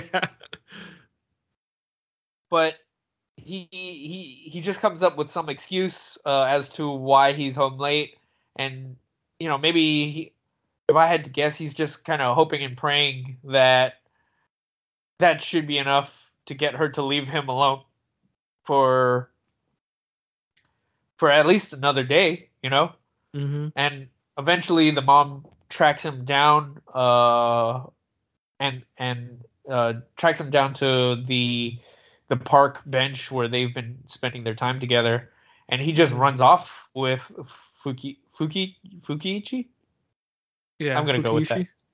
Fukiishi. Fukiishi I think They- her first run- name is Yuiko. there we go Yuko okay so they run off together and he decides to uh basically for the time being he decides to try just try to run away with her you know or live with her I, i'm It's kind of like running even- away from home. yeah I, i'm not entirely too clear what their entire plan was but you know They're at that kids, point it, so they they probably didn't think much farther than that. exactly exactly it was it probably wasn't something that was thought out any further than that exactly so it's at that point where you get to see what Yuko's home life is about. Uh, up to that point, they talk about it a little bit, just that you know that she has her issues with her dad, and that he's her mom is dead. I think she's dead, right? Whose mom? Uh, Yuko's. Uh, I don't know if she's dead, but she's not in the picture. Yeah. And um but she you know that she doesn't like living with her dad. You know it's not a happy home situation, you know? Yeah. Um she I'm not sure into if he's abusive or anything, but he might be emotionally abusive, or at the Yeah. very least, uh, controlling. Yeah. Yeah. It's it's not a good relationship. That's yeah, but this is definitely another example of another one of the other few adults we do see in the book in the manga and it's yeah, it just never feels like it, it feels like we have not come across any healthy uh parent child relationships in this so far Yeah. you know Yeah. uh kind of makes me wonder if at any point in the future volumes we will see anyone who's well adjusted. Yeah, well, I'm kind of I- skeptical. Yeah, same here. I was gonna say, eh, I don't think that that's gonna vibe with what the book's trying to do. You know? Yeah, yeah. Everybody's everybody's got some kind of twisted mental issue that really screws them up. Yeah. So in this time period, uh, Sei, uh, you know, is snuck into Yuko's house, and they're, you know, he's, again, they haven't thought this through, but he's just staying with her for the time being until they can sort their situation out. And so for this portion of the story, he's, yeah, I'm trying to look for the words, but this is where, I, guess you could say his relationship with Yuko blossoms. I, I, I guess that's the uh PG way of saying it. you know? That yeah, you make it sound way more wholesome. Yeah. but really, there's. I mean, okay, so at this point, they're spending a lot of time together, and there's a lot of sexual tension between the two of them. But uh, I don't think. I don't know. I, I forget if they ever actually show any actual sex. But you know, there's there's definitely a, a lot of implications going on between the two of them. You know? I, I don't think they actually have sex. Yeah, I don't think so either. They're just like making out and feeling up on each other, touching each other and stuff, Yeah. and just being like awkward kids. Because again, these are middle schoolers. Yeah. I'm not even sure that Sei knows what's going on with his body because his mom has been so overprotective his whole life. Yeah. Yeah. Yeah. But- that's a good. But yeah, right. in in a way, it is it is still, um, I guess, a sexual awakening for him at least because like there's just so much made out of uh them being together and making out and, and and stuff like she she obviously wants to go further and he's Mhm. like basically a little boy you know like he doesn't know what to do and and uh i mean that that's really what it is right this ain't Xbox, son.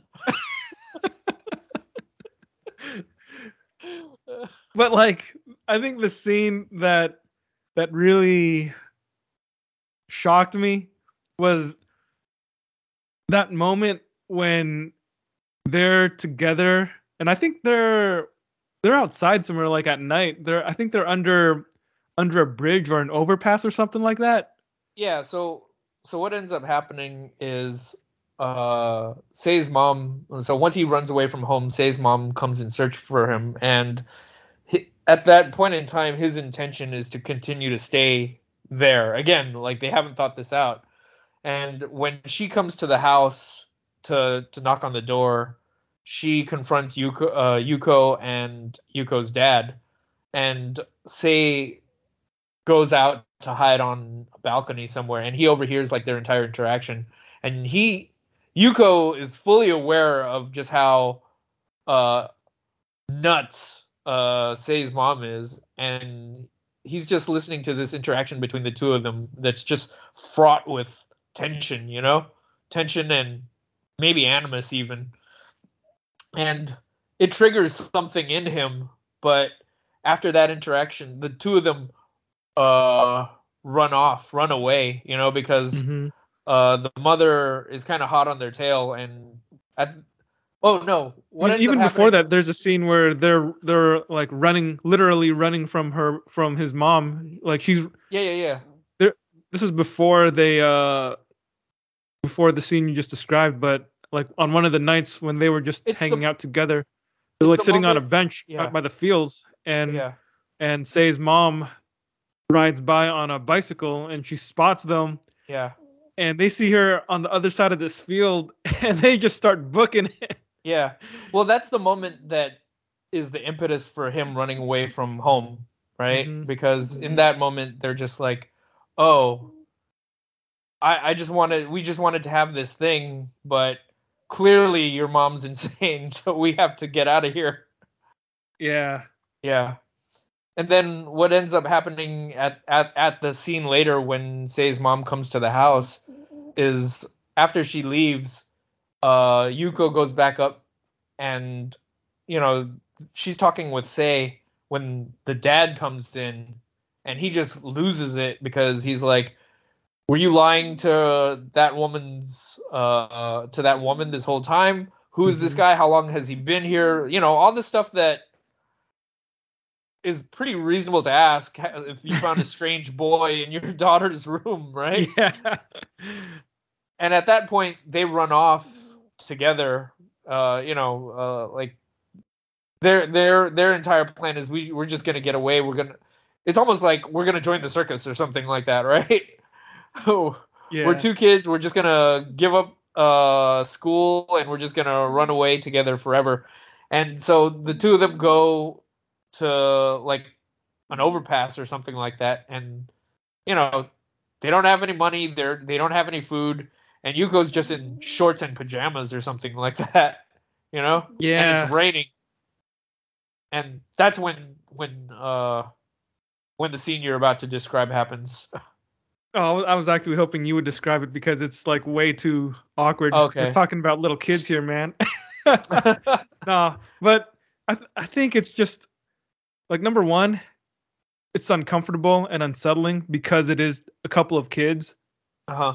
You know, they're they're in middle school and they're making out and feeling up on each other, and then like I was saying earlier, Sei doesn't really know what to do because he's just so shocked, and Uh-huh. uh, I think you can make the argument that the girl she's more willing to go uh, all the way hmm but because he doesn't know what he's doing like they don't they don't actually like have sex he just Yeah. ends up ejaculating in his pants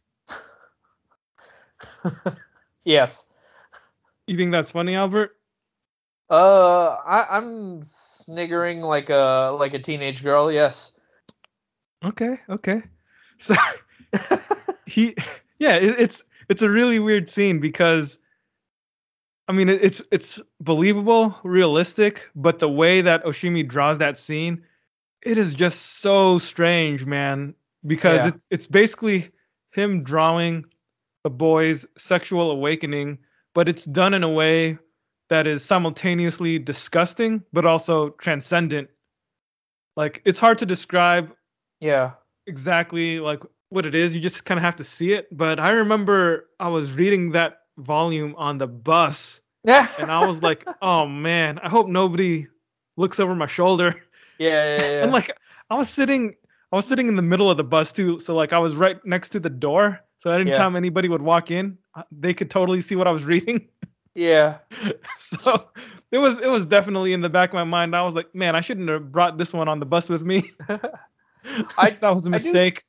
I do think there's there's a little bit of truth in so when you described it as something that's transcendent and disgusting at the same time, I I do think that that's a pretty apt description for most teenagers at that point in their life, you know? It's Mhm. it's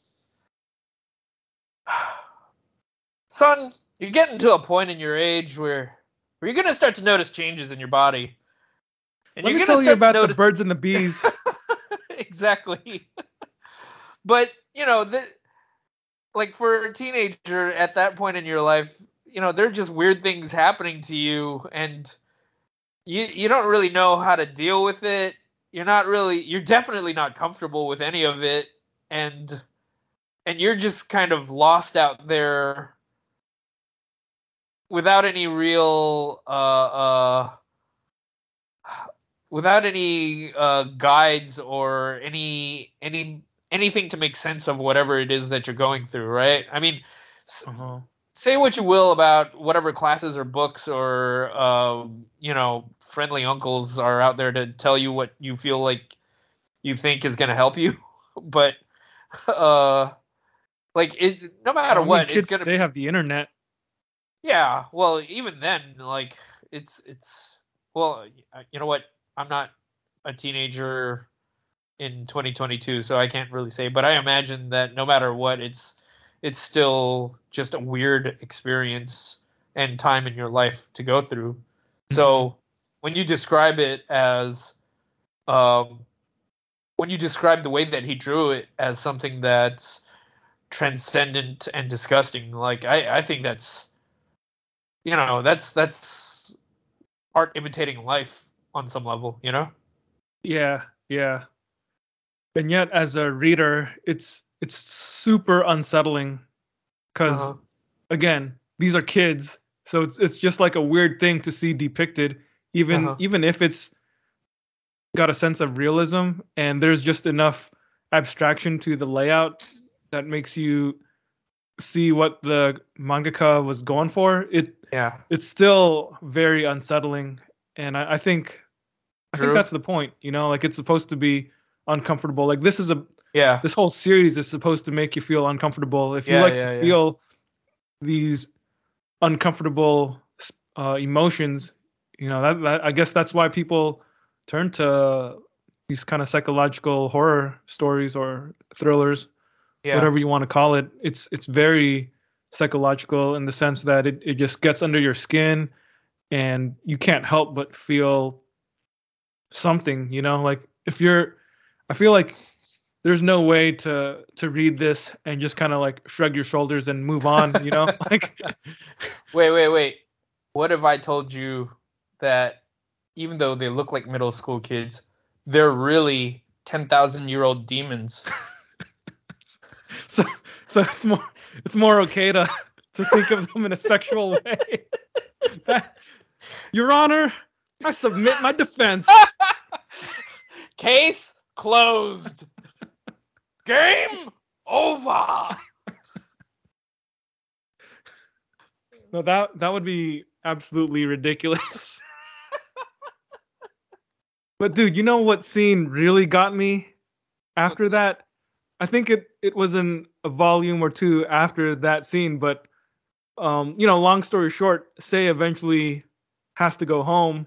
His mom, you know, gets him to go home and and then he's just been through this ordeal outdoors at night all night long with this girl and he uh you know he takes a shower so he takes his clothes off and throws his clothes in in the laundry so his mom straight up goes back into the laundry and pulls his underwear out and it's still stained with his uh Seminal fluids. yeah yeah and she just holds it up in front of him and says Sei what is this Yeah. if that's not horrifying i don't know what is yeah. It's like, can you just imagine your mom doing that? Uh, you, I don't want to imagine that it's- ever. Yeah, it's a, it's a terrifying thought. yeah. Like Yeah. that, seeing that shook me to my core. Yeah, man. And the way that Yeah. Oshimi draws him in that in that scene, like he starts using all these squiggly lines. You know, like a lot of the artwork has a lot of cross hatching, especially when things get intense and oppressive. He starts using these squiggly lines to draw what's happening, and I guess it just conveys this intense shock and, uh, you know, the the real horror of his mother discovering something that well, you know, suffice it to say, no teenage boy wants to explain to his mother. Yeah, yeah. I'd like to make a a, a, a correction. Actually, I'm looking at volume six right now. Mm-hmm. So, so after after the whole uh, ordeal with uh, Yuko or Fukish, Fukishi, uh, Mhm. after their their entire ordeal together uh, in that tunnel, what ends up happening is you see that whatever is at the root of Sei's problems, it goes a lot deeper than we actually think because Mhm. that brief moment where he sees his mom looking for him uh, is enough to trigger whatever feelings are in him.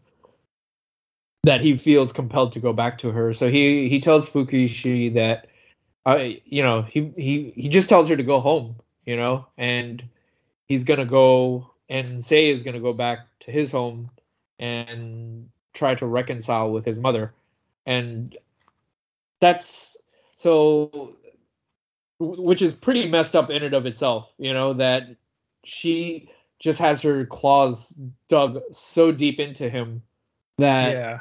That's how how tight her grasp is on just his psyche, you know? Yeah. And I mentioned earlier that uh so there's a moment where uh Sei and his mom end up talking about you know, where she where she finally gaslights him to the fullest degree where she talks about she convinces him to finally accept that he she didn't push uh, Shigeru off the cliff, but in fact she tried to save him and he fell. And that actually happens in the sixth volume. So after after the entire ordeal where he runs away from uh, home uh, and she is or he goes back to her after Mhm. after that entire ordeal. Uh, there's this entire scene where you just see him running in the rain and you see you know them unite in the rain and again it's it's really uncomfortable because the way they draw it it almost seems like a scene like in a like in terms of a trope it seems like a scene in a romance movie where like two lovers come to each other in a in a Yeah. rainstorm or something right Yeah, But- there's actually quite a few scenes with Sei and his mother that are drawn uncomfortably like that. yeah they're super suggestive right Yeah, very much so. Yeah, and you know, I I I don't want to say that I'm reading into it, but it's hard not to, just the way that they're drawing the them, right? And so the scene is, uh, you see her in in uh, as this black uh, shadowy figure, and as she runs closer, she becomes more and more detailed and clear, and until eventually you see just her face, and she's, you know, just sobbing in agony as she embraces her son and that entire scene again it's it feels like it should be a scene in a romance film but because of the context of it it's just painful to watch this. She's like straight kissing him like just straight lips on his cheeks and he's just he's just devoid. His eyes are just dead you know? And then yeah. and then you get these other scenes where sh- her hands are just touching him in places and uh, bits of her hair are in his mouth and it's it's all just very suggestive and sexual. And it culminates uh, there's this one scene right here where they're hugging each other in the rain and you just get this upward shot of uh Sei's mom. And you know you like get a good shot of her like body you know? Mhm. and and yeah it, it just culminates with her like just uh you know she's screaming i'm so sorry and you know she's sorry that she pushed him to this point. And then next thing you realize is he's saying it too. He's saying i'm sorry that i said i didn't need you you know? Mhm. and and then her face gets serene and that's the moment where i think she knows that she's broken him you know that she got him back. They walk Yeah. back home. They walk back home. Uh the dad is just like why what's going on here? You know? He, he is completely clueless. yeah.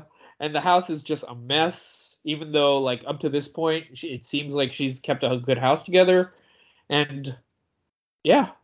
And, and it almost feels like things go back to normal but yeah they and in that moment afterwards that's when she knows that she can have this talk with him and she finally convinces him to believe that she's seeing the world that he's seeing the world the way that she's told him to see it you know Yeah. Yeah. And- and- is it also that scene where she makes him promise that he'll never talk to Fukiishi again? i think so i think so yeah i, I i'm not i i gotta look for it but uh But at least up to the volume that we've read, yeah it seems to have worked because there are scenes. I remember scenes where uh, Fukiishi tries to talk to Sei, and yeah you know he he rejects her and rebuffs her. Yeah. And uh, yeah, I'm I'm curious to see what's gonna happen with Yeah. that part of the of the plot. and I'm I'm seeing this other page right now that like totally like haunts me. But in the moment where she finally gets convinces him, you know, of her of her narrative, right? She's holding his face and they're just like looking deep into each other's eyes. And then in the moment that uh Sei accepts it, it it almost reminds me of the way they describe people when they're in cults because he is just so elated and his eyes are just so wide-eyed He's euphoric. He's euphoric that he's found the truth that he's accepted this truth you know it, it's it's pretty gross Yeah. Yeah, Yeah. those those things are troubling, man. yeah But I, I guess that's what also makes this series entertaining too. yeah and um yeah and then as the story progresses from this point forward what ends up happening is uh shigeru actually awakens from the coma you Mm, know Yeah, that's right. yeah he awakens from the coma and he his his uh, vocabulary is limited his his motion is limited but he gives enough of an indicator to sh- to know to to let his mom know that uh Sei's mom was the one that pushed him over the cliff you know and Sei's Yeah. mom just she or Shigeru's mom just like loses her crap because she's like you know of course like someone if if her son told her that this other person was the one who hurt her like Hurt she's him? gonna believe hurt him he's gonna believe she's gonna believe him right Yeah. so in this moment, she's just mad and upset at Sei's mom and asking her why is this true? Is this what you did? And Sei, like just again in in cult fashion to show that he's just drank the Kool-Aid, he like snaps at her and he's like, How dare you say that about my mom, you know? yeah, yeah, that that's quite a twist right there.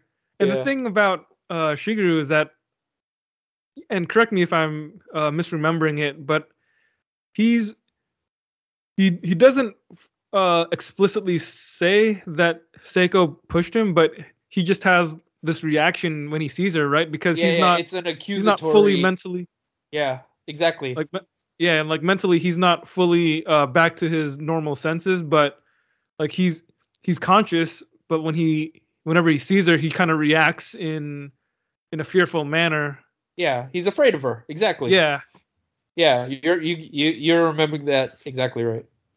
yeah Yeah. yeah so that yeah that scene when when Sei defends his mom against his aunt that that was a scene where i was like dang man she she got him Yeah. Yeah. and and that is that is some twisted stuff man Yeah. Yeah. It's uh oof.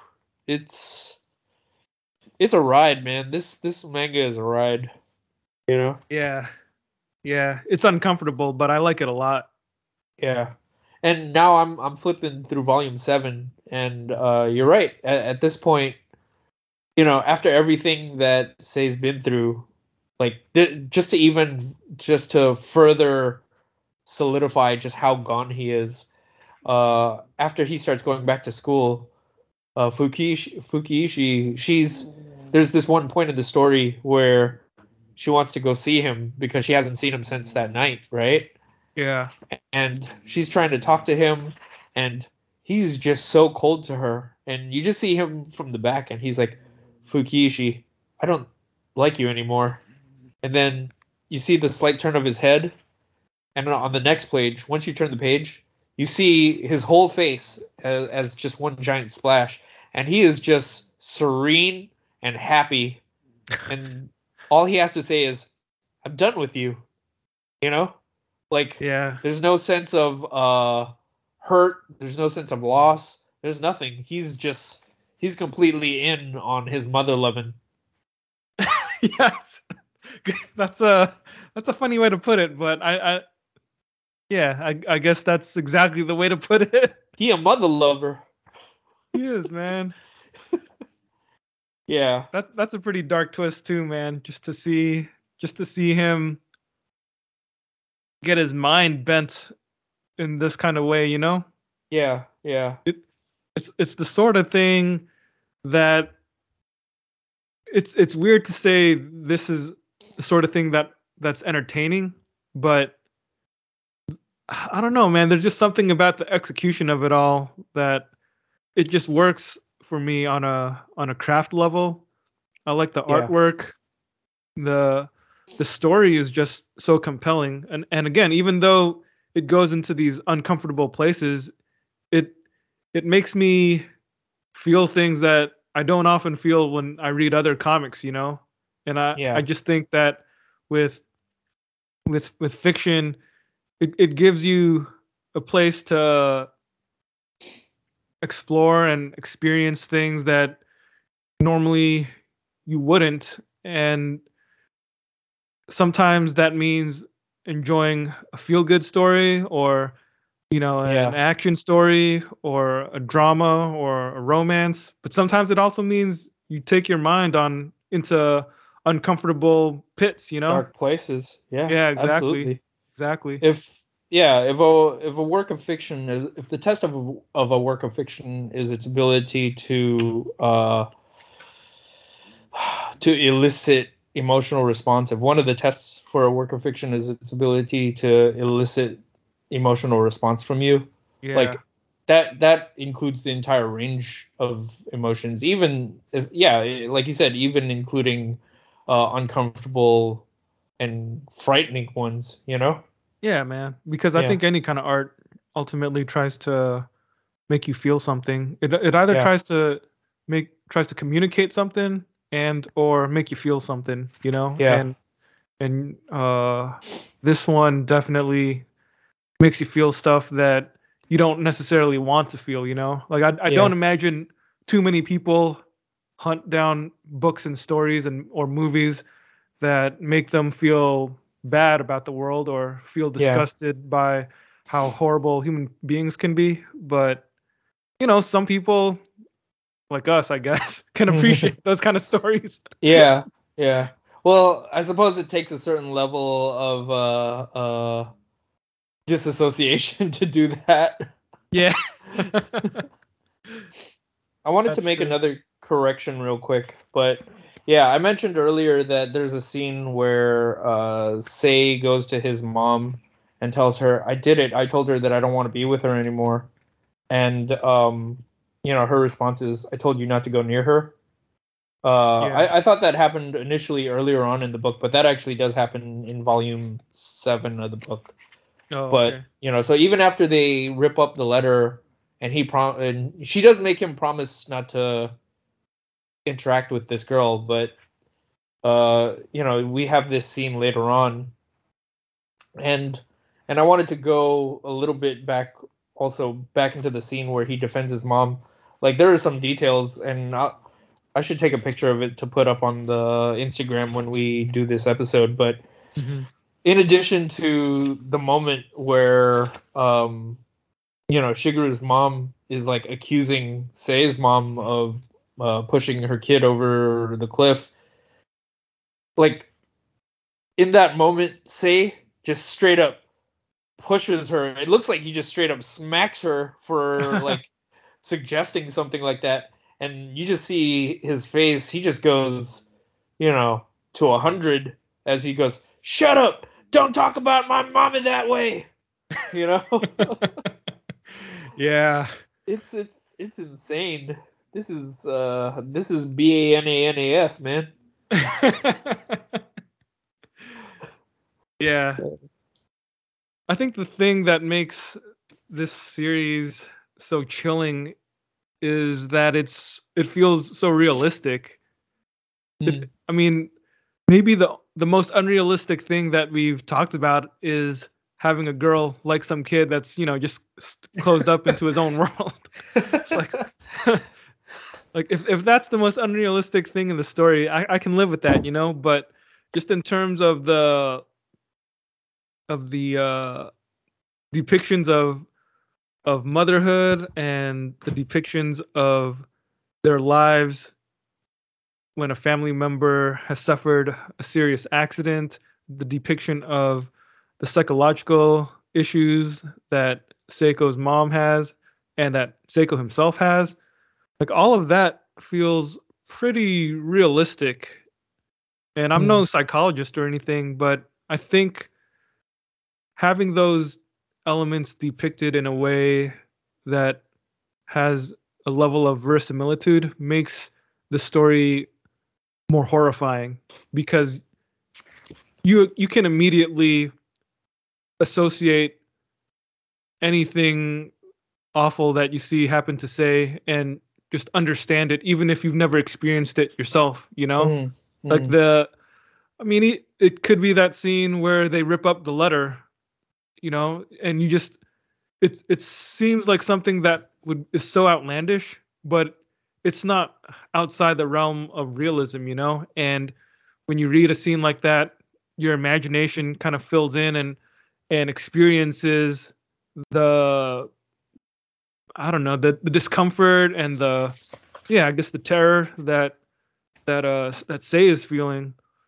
Or there's the scene in uh, i think volume 4 when Sei and fukiishi are running through the field and they see seiko chasing them and the way that it's drawn.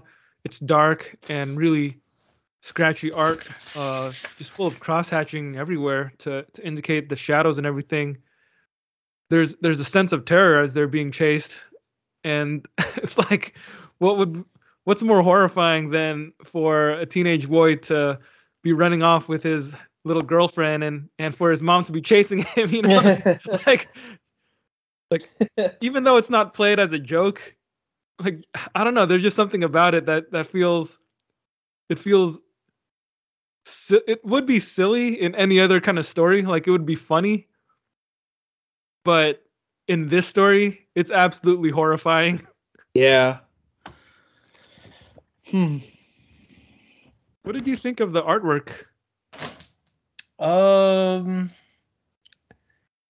it's I think for the most part it's pretty straightforward, but you're right. Uh, there there are moments where, in order to highlight the psychological effect of things that are going on, um, they they uh Shuzo Osh- Oshimi does some like pretty interesting things with the line work to indicate like just how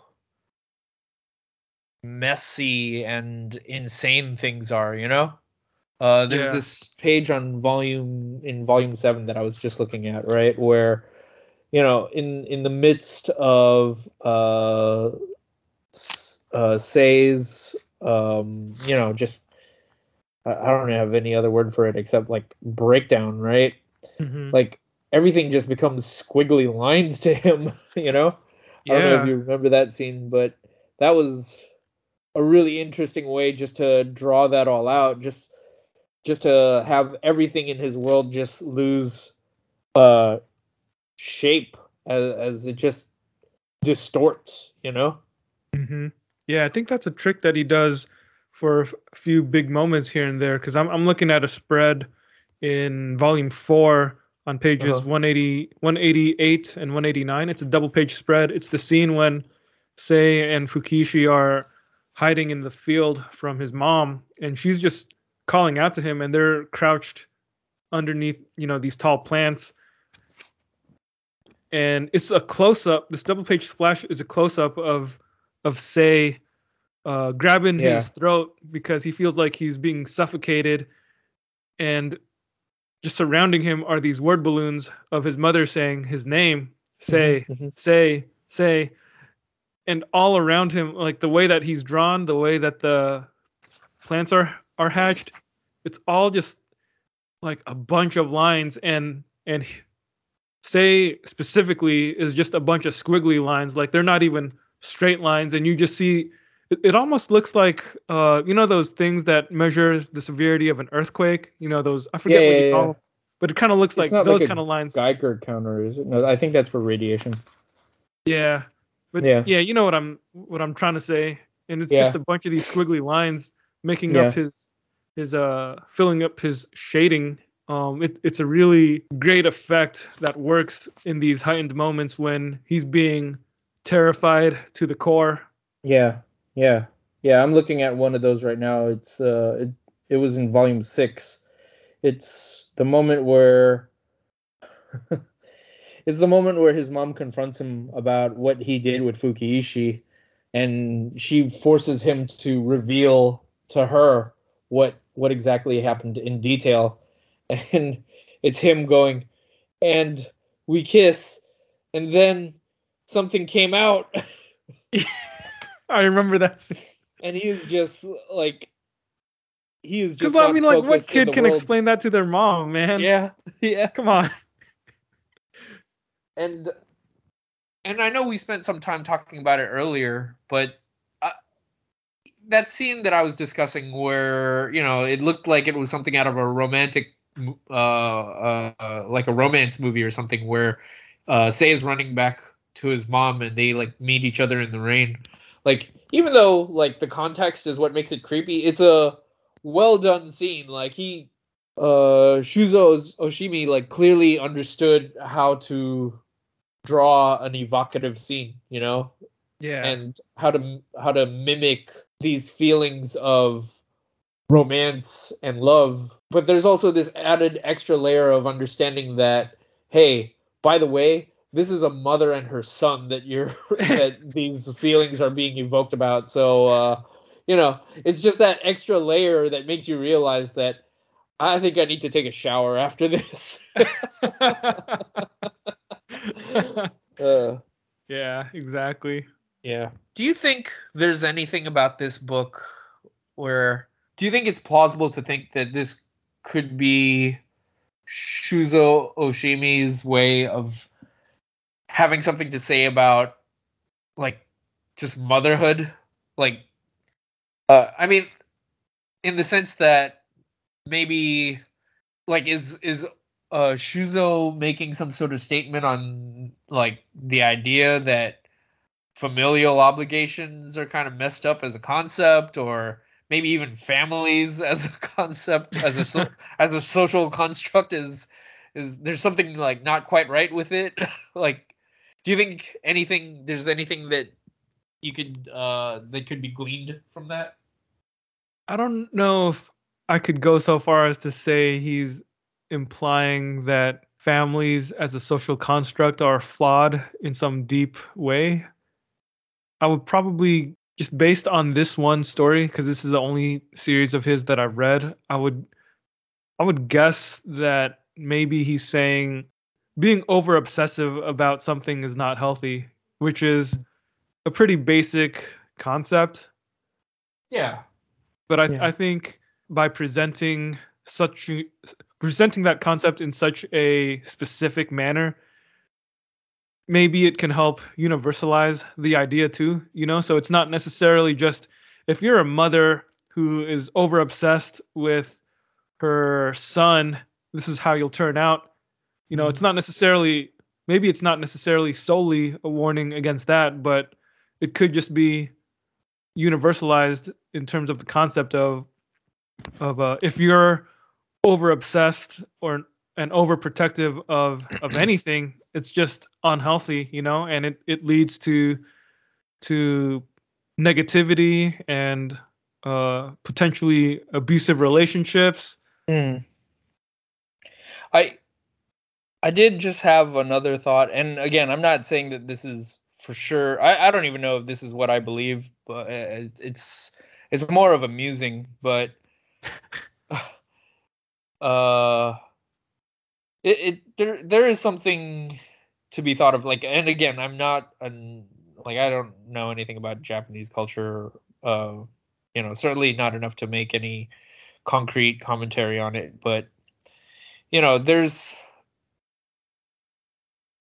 it'd be interesting to look into it to see if there's anything that could be said about like rigid like what it's like to come from uh societies with like rigid family structures where uh you know where you have a lot of emphasis placed on uh you know uh obedience like familial obedience to to parents and uh you know loyalty to that degree like what happens when it's I mean, that that's pretty common in in Asian culture, I would say. yeah right?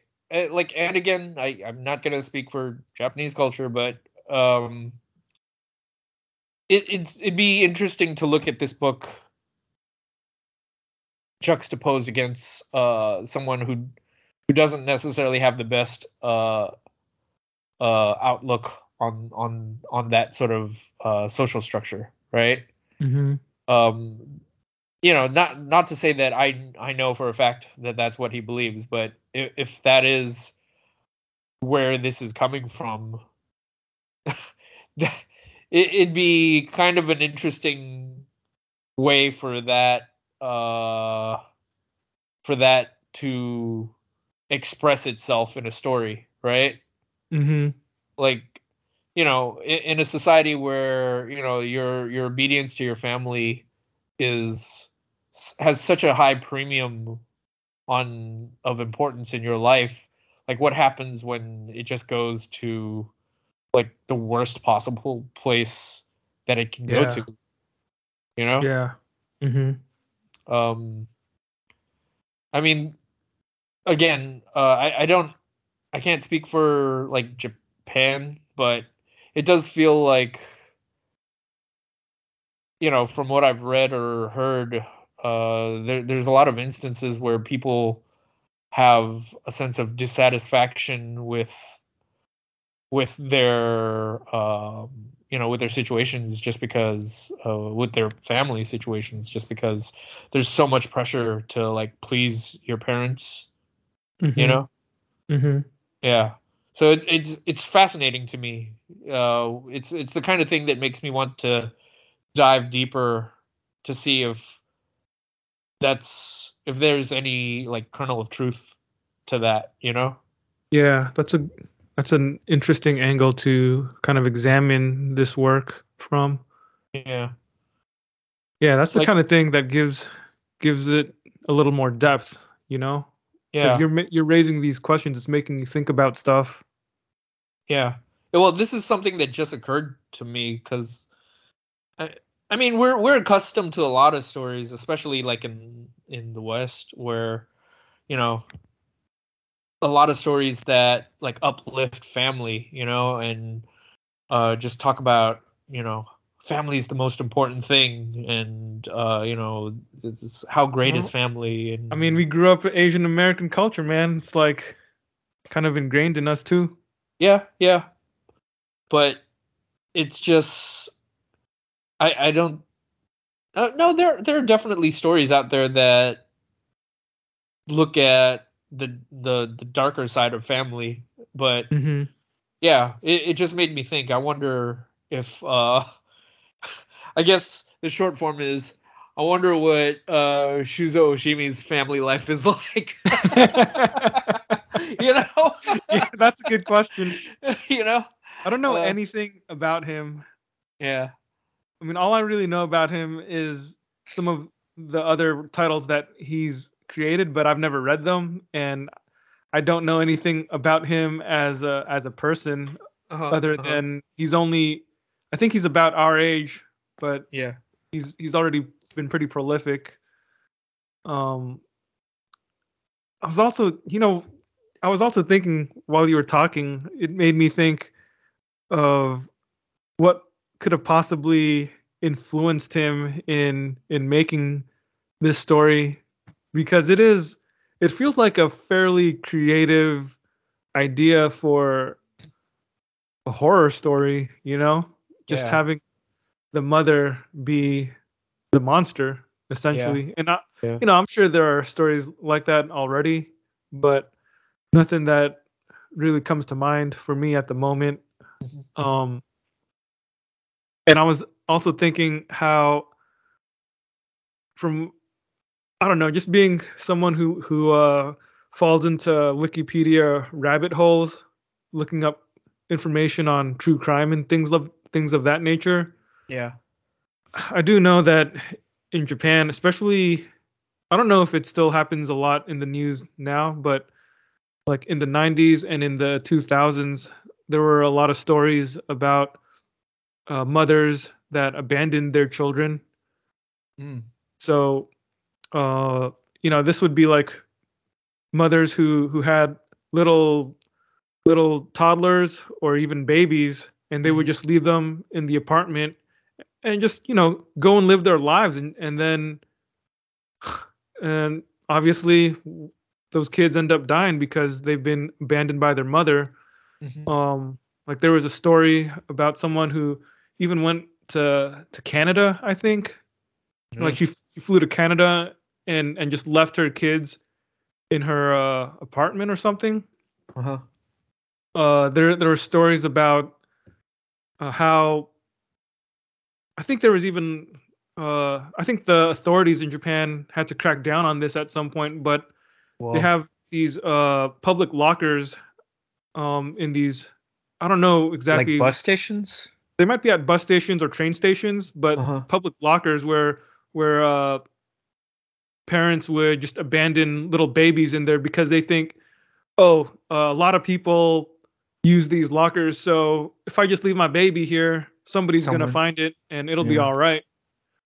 You know, but in reality, um, most don't survive Yeah. and it, it was a it was a big problem in the in the 90s i think Mm. so it, it makes me think of horror stories like that because like those are like when we think of horrible mothers I- i just imagine like the neglectful mothers that yeah. abandon their babies and and leave them to die but here we've got this story where this mother did the opposite but she went like way too far the op- Yeah. other direction Yeah, yeah, yeah. yeah. I mean, yeah, I don't, I don't I have no idea if if those child abandonment stories had any kind of influence or impact on Oshimi, but uh, it was just something that came to mind when I was thinking about horror horror stories involving mothers and what's more horrifying than true crime stories about mothers basically throwing away their babies. Yeah, yeah. Yeah, this is uh, definitely an episode where I'm going to walk away feeling a little glo- grosser than I normally do. Uh, So, with that said, let me ask you this, Albert. What would you recommend for people who enjoyed Blood on the Tracks? so, um, I I thought about it and um, I did come up with quite a few movies that, like, I think tonally uh have a similar feel to this book. Um, so the first one of the movies that I was thinking of was uh, I've mentioned this on uh, previous podcast episodes, but it's uh, a movie called The Killing of a Sacred Deer, and it's it's it's not it doesn't have the same subject matter, but it's definitely a movie where there are a lot of scenes uh where not a lot is said and you're just watching people's interactions with each other and they're not necessarily even directly talking about whatever topic is uh whatever topic is happens to be the thing that's bound them together for the sake of the story but Mhm. You can tell that just by watching them that there's definitely an unease and discomfort to whatever is at the core of their relationship you know yeah. so um, that's one movie that I was thinking of. Uh, another one that I was thinking of while we were talking about this is, uh, well, Psycho by Alfred Hitchcock. That's Hmm. probably one of the most famous uh, mother stories uh, out there. Um, yeah. yeah, I don't want to give too much away about that in case you ever want to check that out. But in my mind, I fell down a rabbit hole.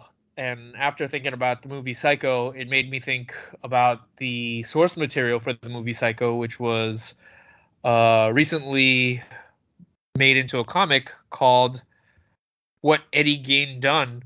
Uh, this one might be a cheat because I haven't actually read it yet, but this is by Harold Shetcher, Shet, Shetcher and Eric Powell, and it's something that I do own, and I'm looking forward to reading it.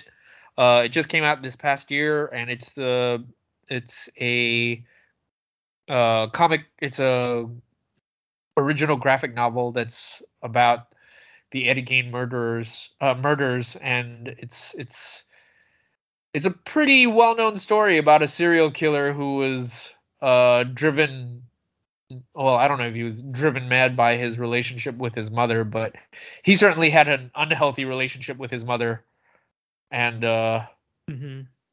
it, it, you know, it drove him to do some awful, awful, awful things. Yeah. Yeah.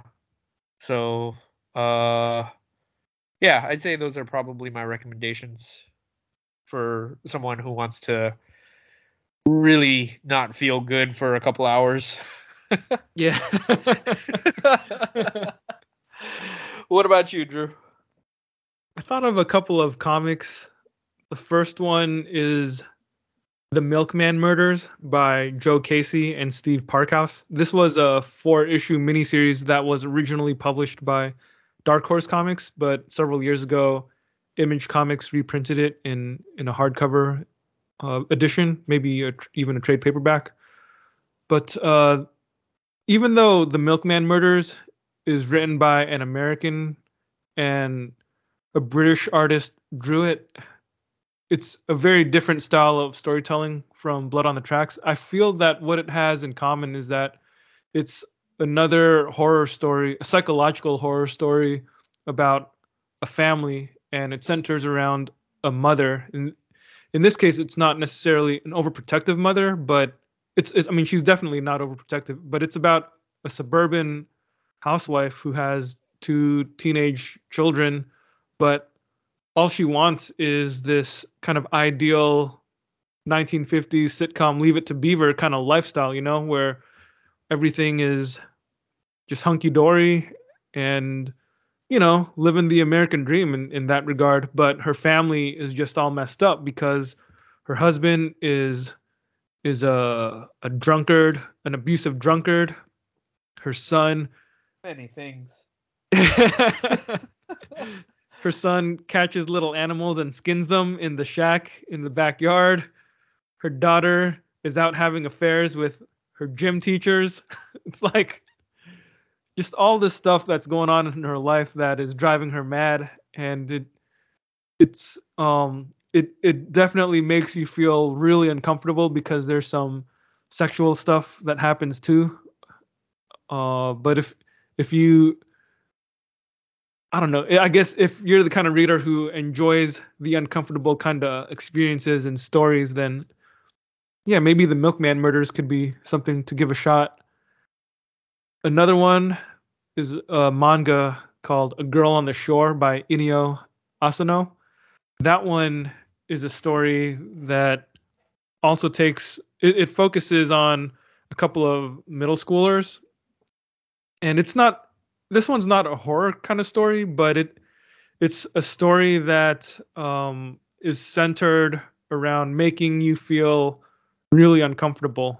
Like this is a comic that again has kids engaged in sexual acts. It's compared to Blood on the Tracks, this is even more explicit. Like this actually you'll see genitals and fluids and all sorts of stuff that you don't want to see.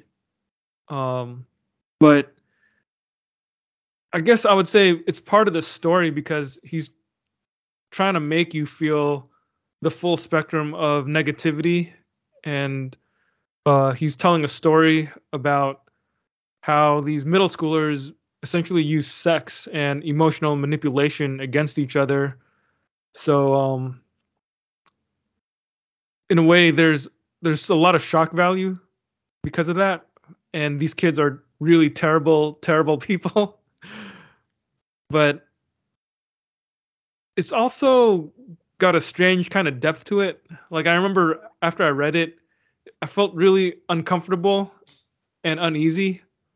And that's definitely not something that you want to read on the bus. Uh-huh. But it does make you think about emotional themes of depression ennui confusion, especially this adolescent confusion and just feeling tired about life and the world. It's it's weird, but it's like an exploration of teenage angst, but told from a more adult perspective. So it, yeah, it's very unusual and, and the kind of thing that I think comes off as something that's very shocking, but I think after you finish it, it makes you think if you reread it, you'll get more out of it because you'll see where he's gone with the story. But you definitely need to have a strong stomach for that one. Like that, a girl on the shore is is not for everybody. Like I wouldn't recommend that to anyone unless they were specifically looking for something uncomfortable. Hmm. What do you think about Junji Ito's stuff? You think uh, people who like Blood on the Tracks would dig Junji Ito? I think so. I think uh, at least so in terms of art style, I think there's similarities certainly between the two of them. Uh, Junji Ito tends to do things that are a little that are definitely uh, more out there and uh, more bizarre looking.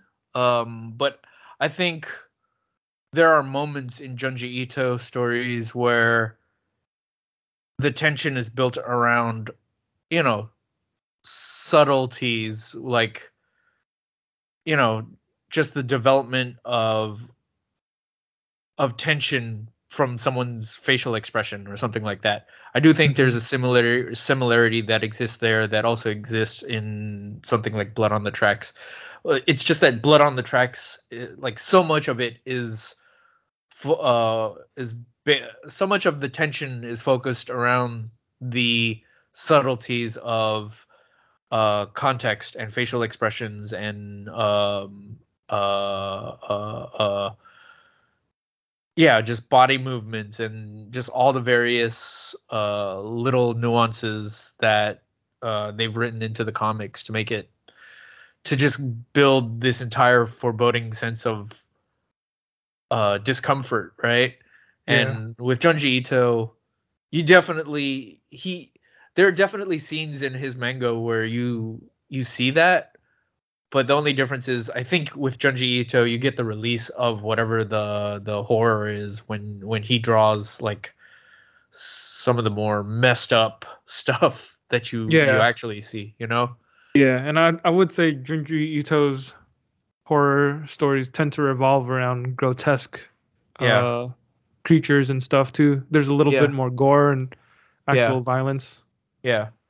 And there's a there's a psychological horror to Junji Ito that exists as well, but it's it's just a different type of psychological horror, I guess. Yeah.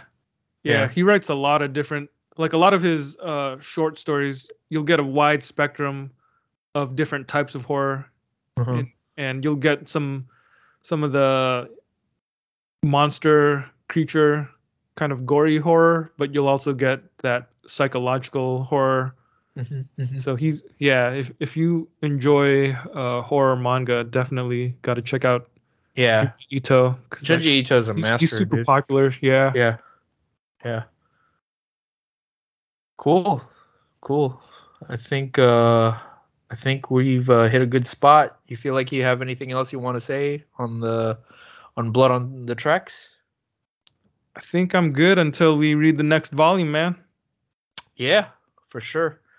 Um, yeah, if uh, if anyone has anything that they want to add or anything that they want to contribute or say or any questions regarding it, you know, DM us on Instagram at Between the Gutters or you know hit us up on Gmail at Between the Gutters Podcast at gmail.com. Uh, you know, follow our tweets. Hit us up on Twitter at uh, you know Between the Gutters. Uh, yeah, we want to hear from you and. We'd love to be able to uh, chat it up with y'all, you know? Sounds good. Peace out, everybody.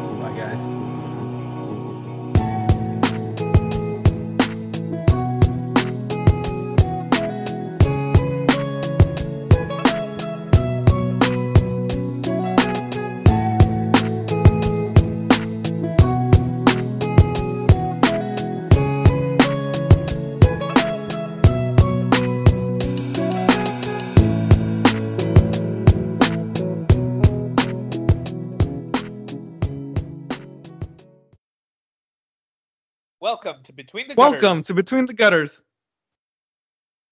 What? Okay. What? Okay. Hey, Hello? Hello? Drew, is that you? Drew, is that you? Okay. wow. Okay. Okay. Okay. Uh, took me by surprise, but welcome nonetheless. Gutter Knights, Gutterites, whatever. Wait, I was I was just screwing around. oh, really? okay. I was trying to just get back on message, but okay. Is this really the beginning of the episode? no, you should do your actual intro. okay, I was I was like really not sure if we were going with this or not. we could, but I just imagine if it were somebody's first episode, first time listening to us, they would probably just turn it off. This is Bush League, man. This is Bush League. What is this? Unprofessional. What's your deal? What's your deal? Okay, so I'll just go. I'll just go again. yeah.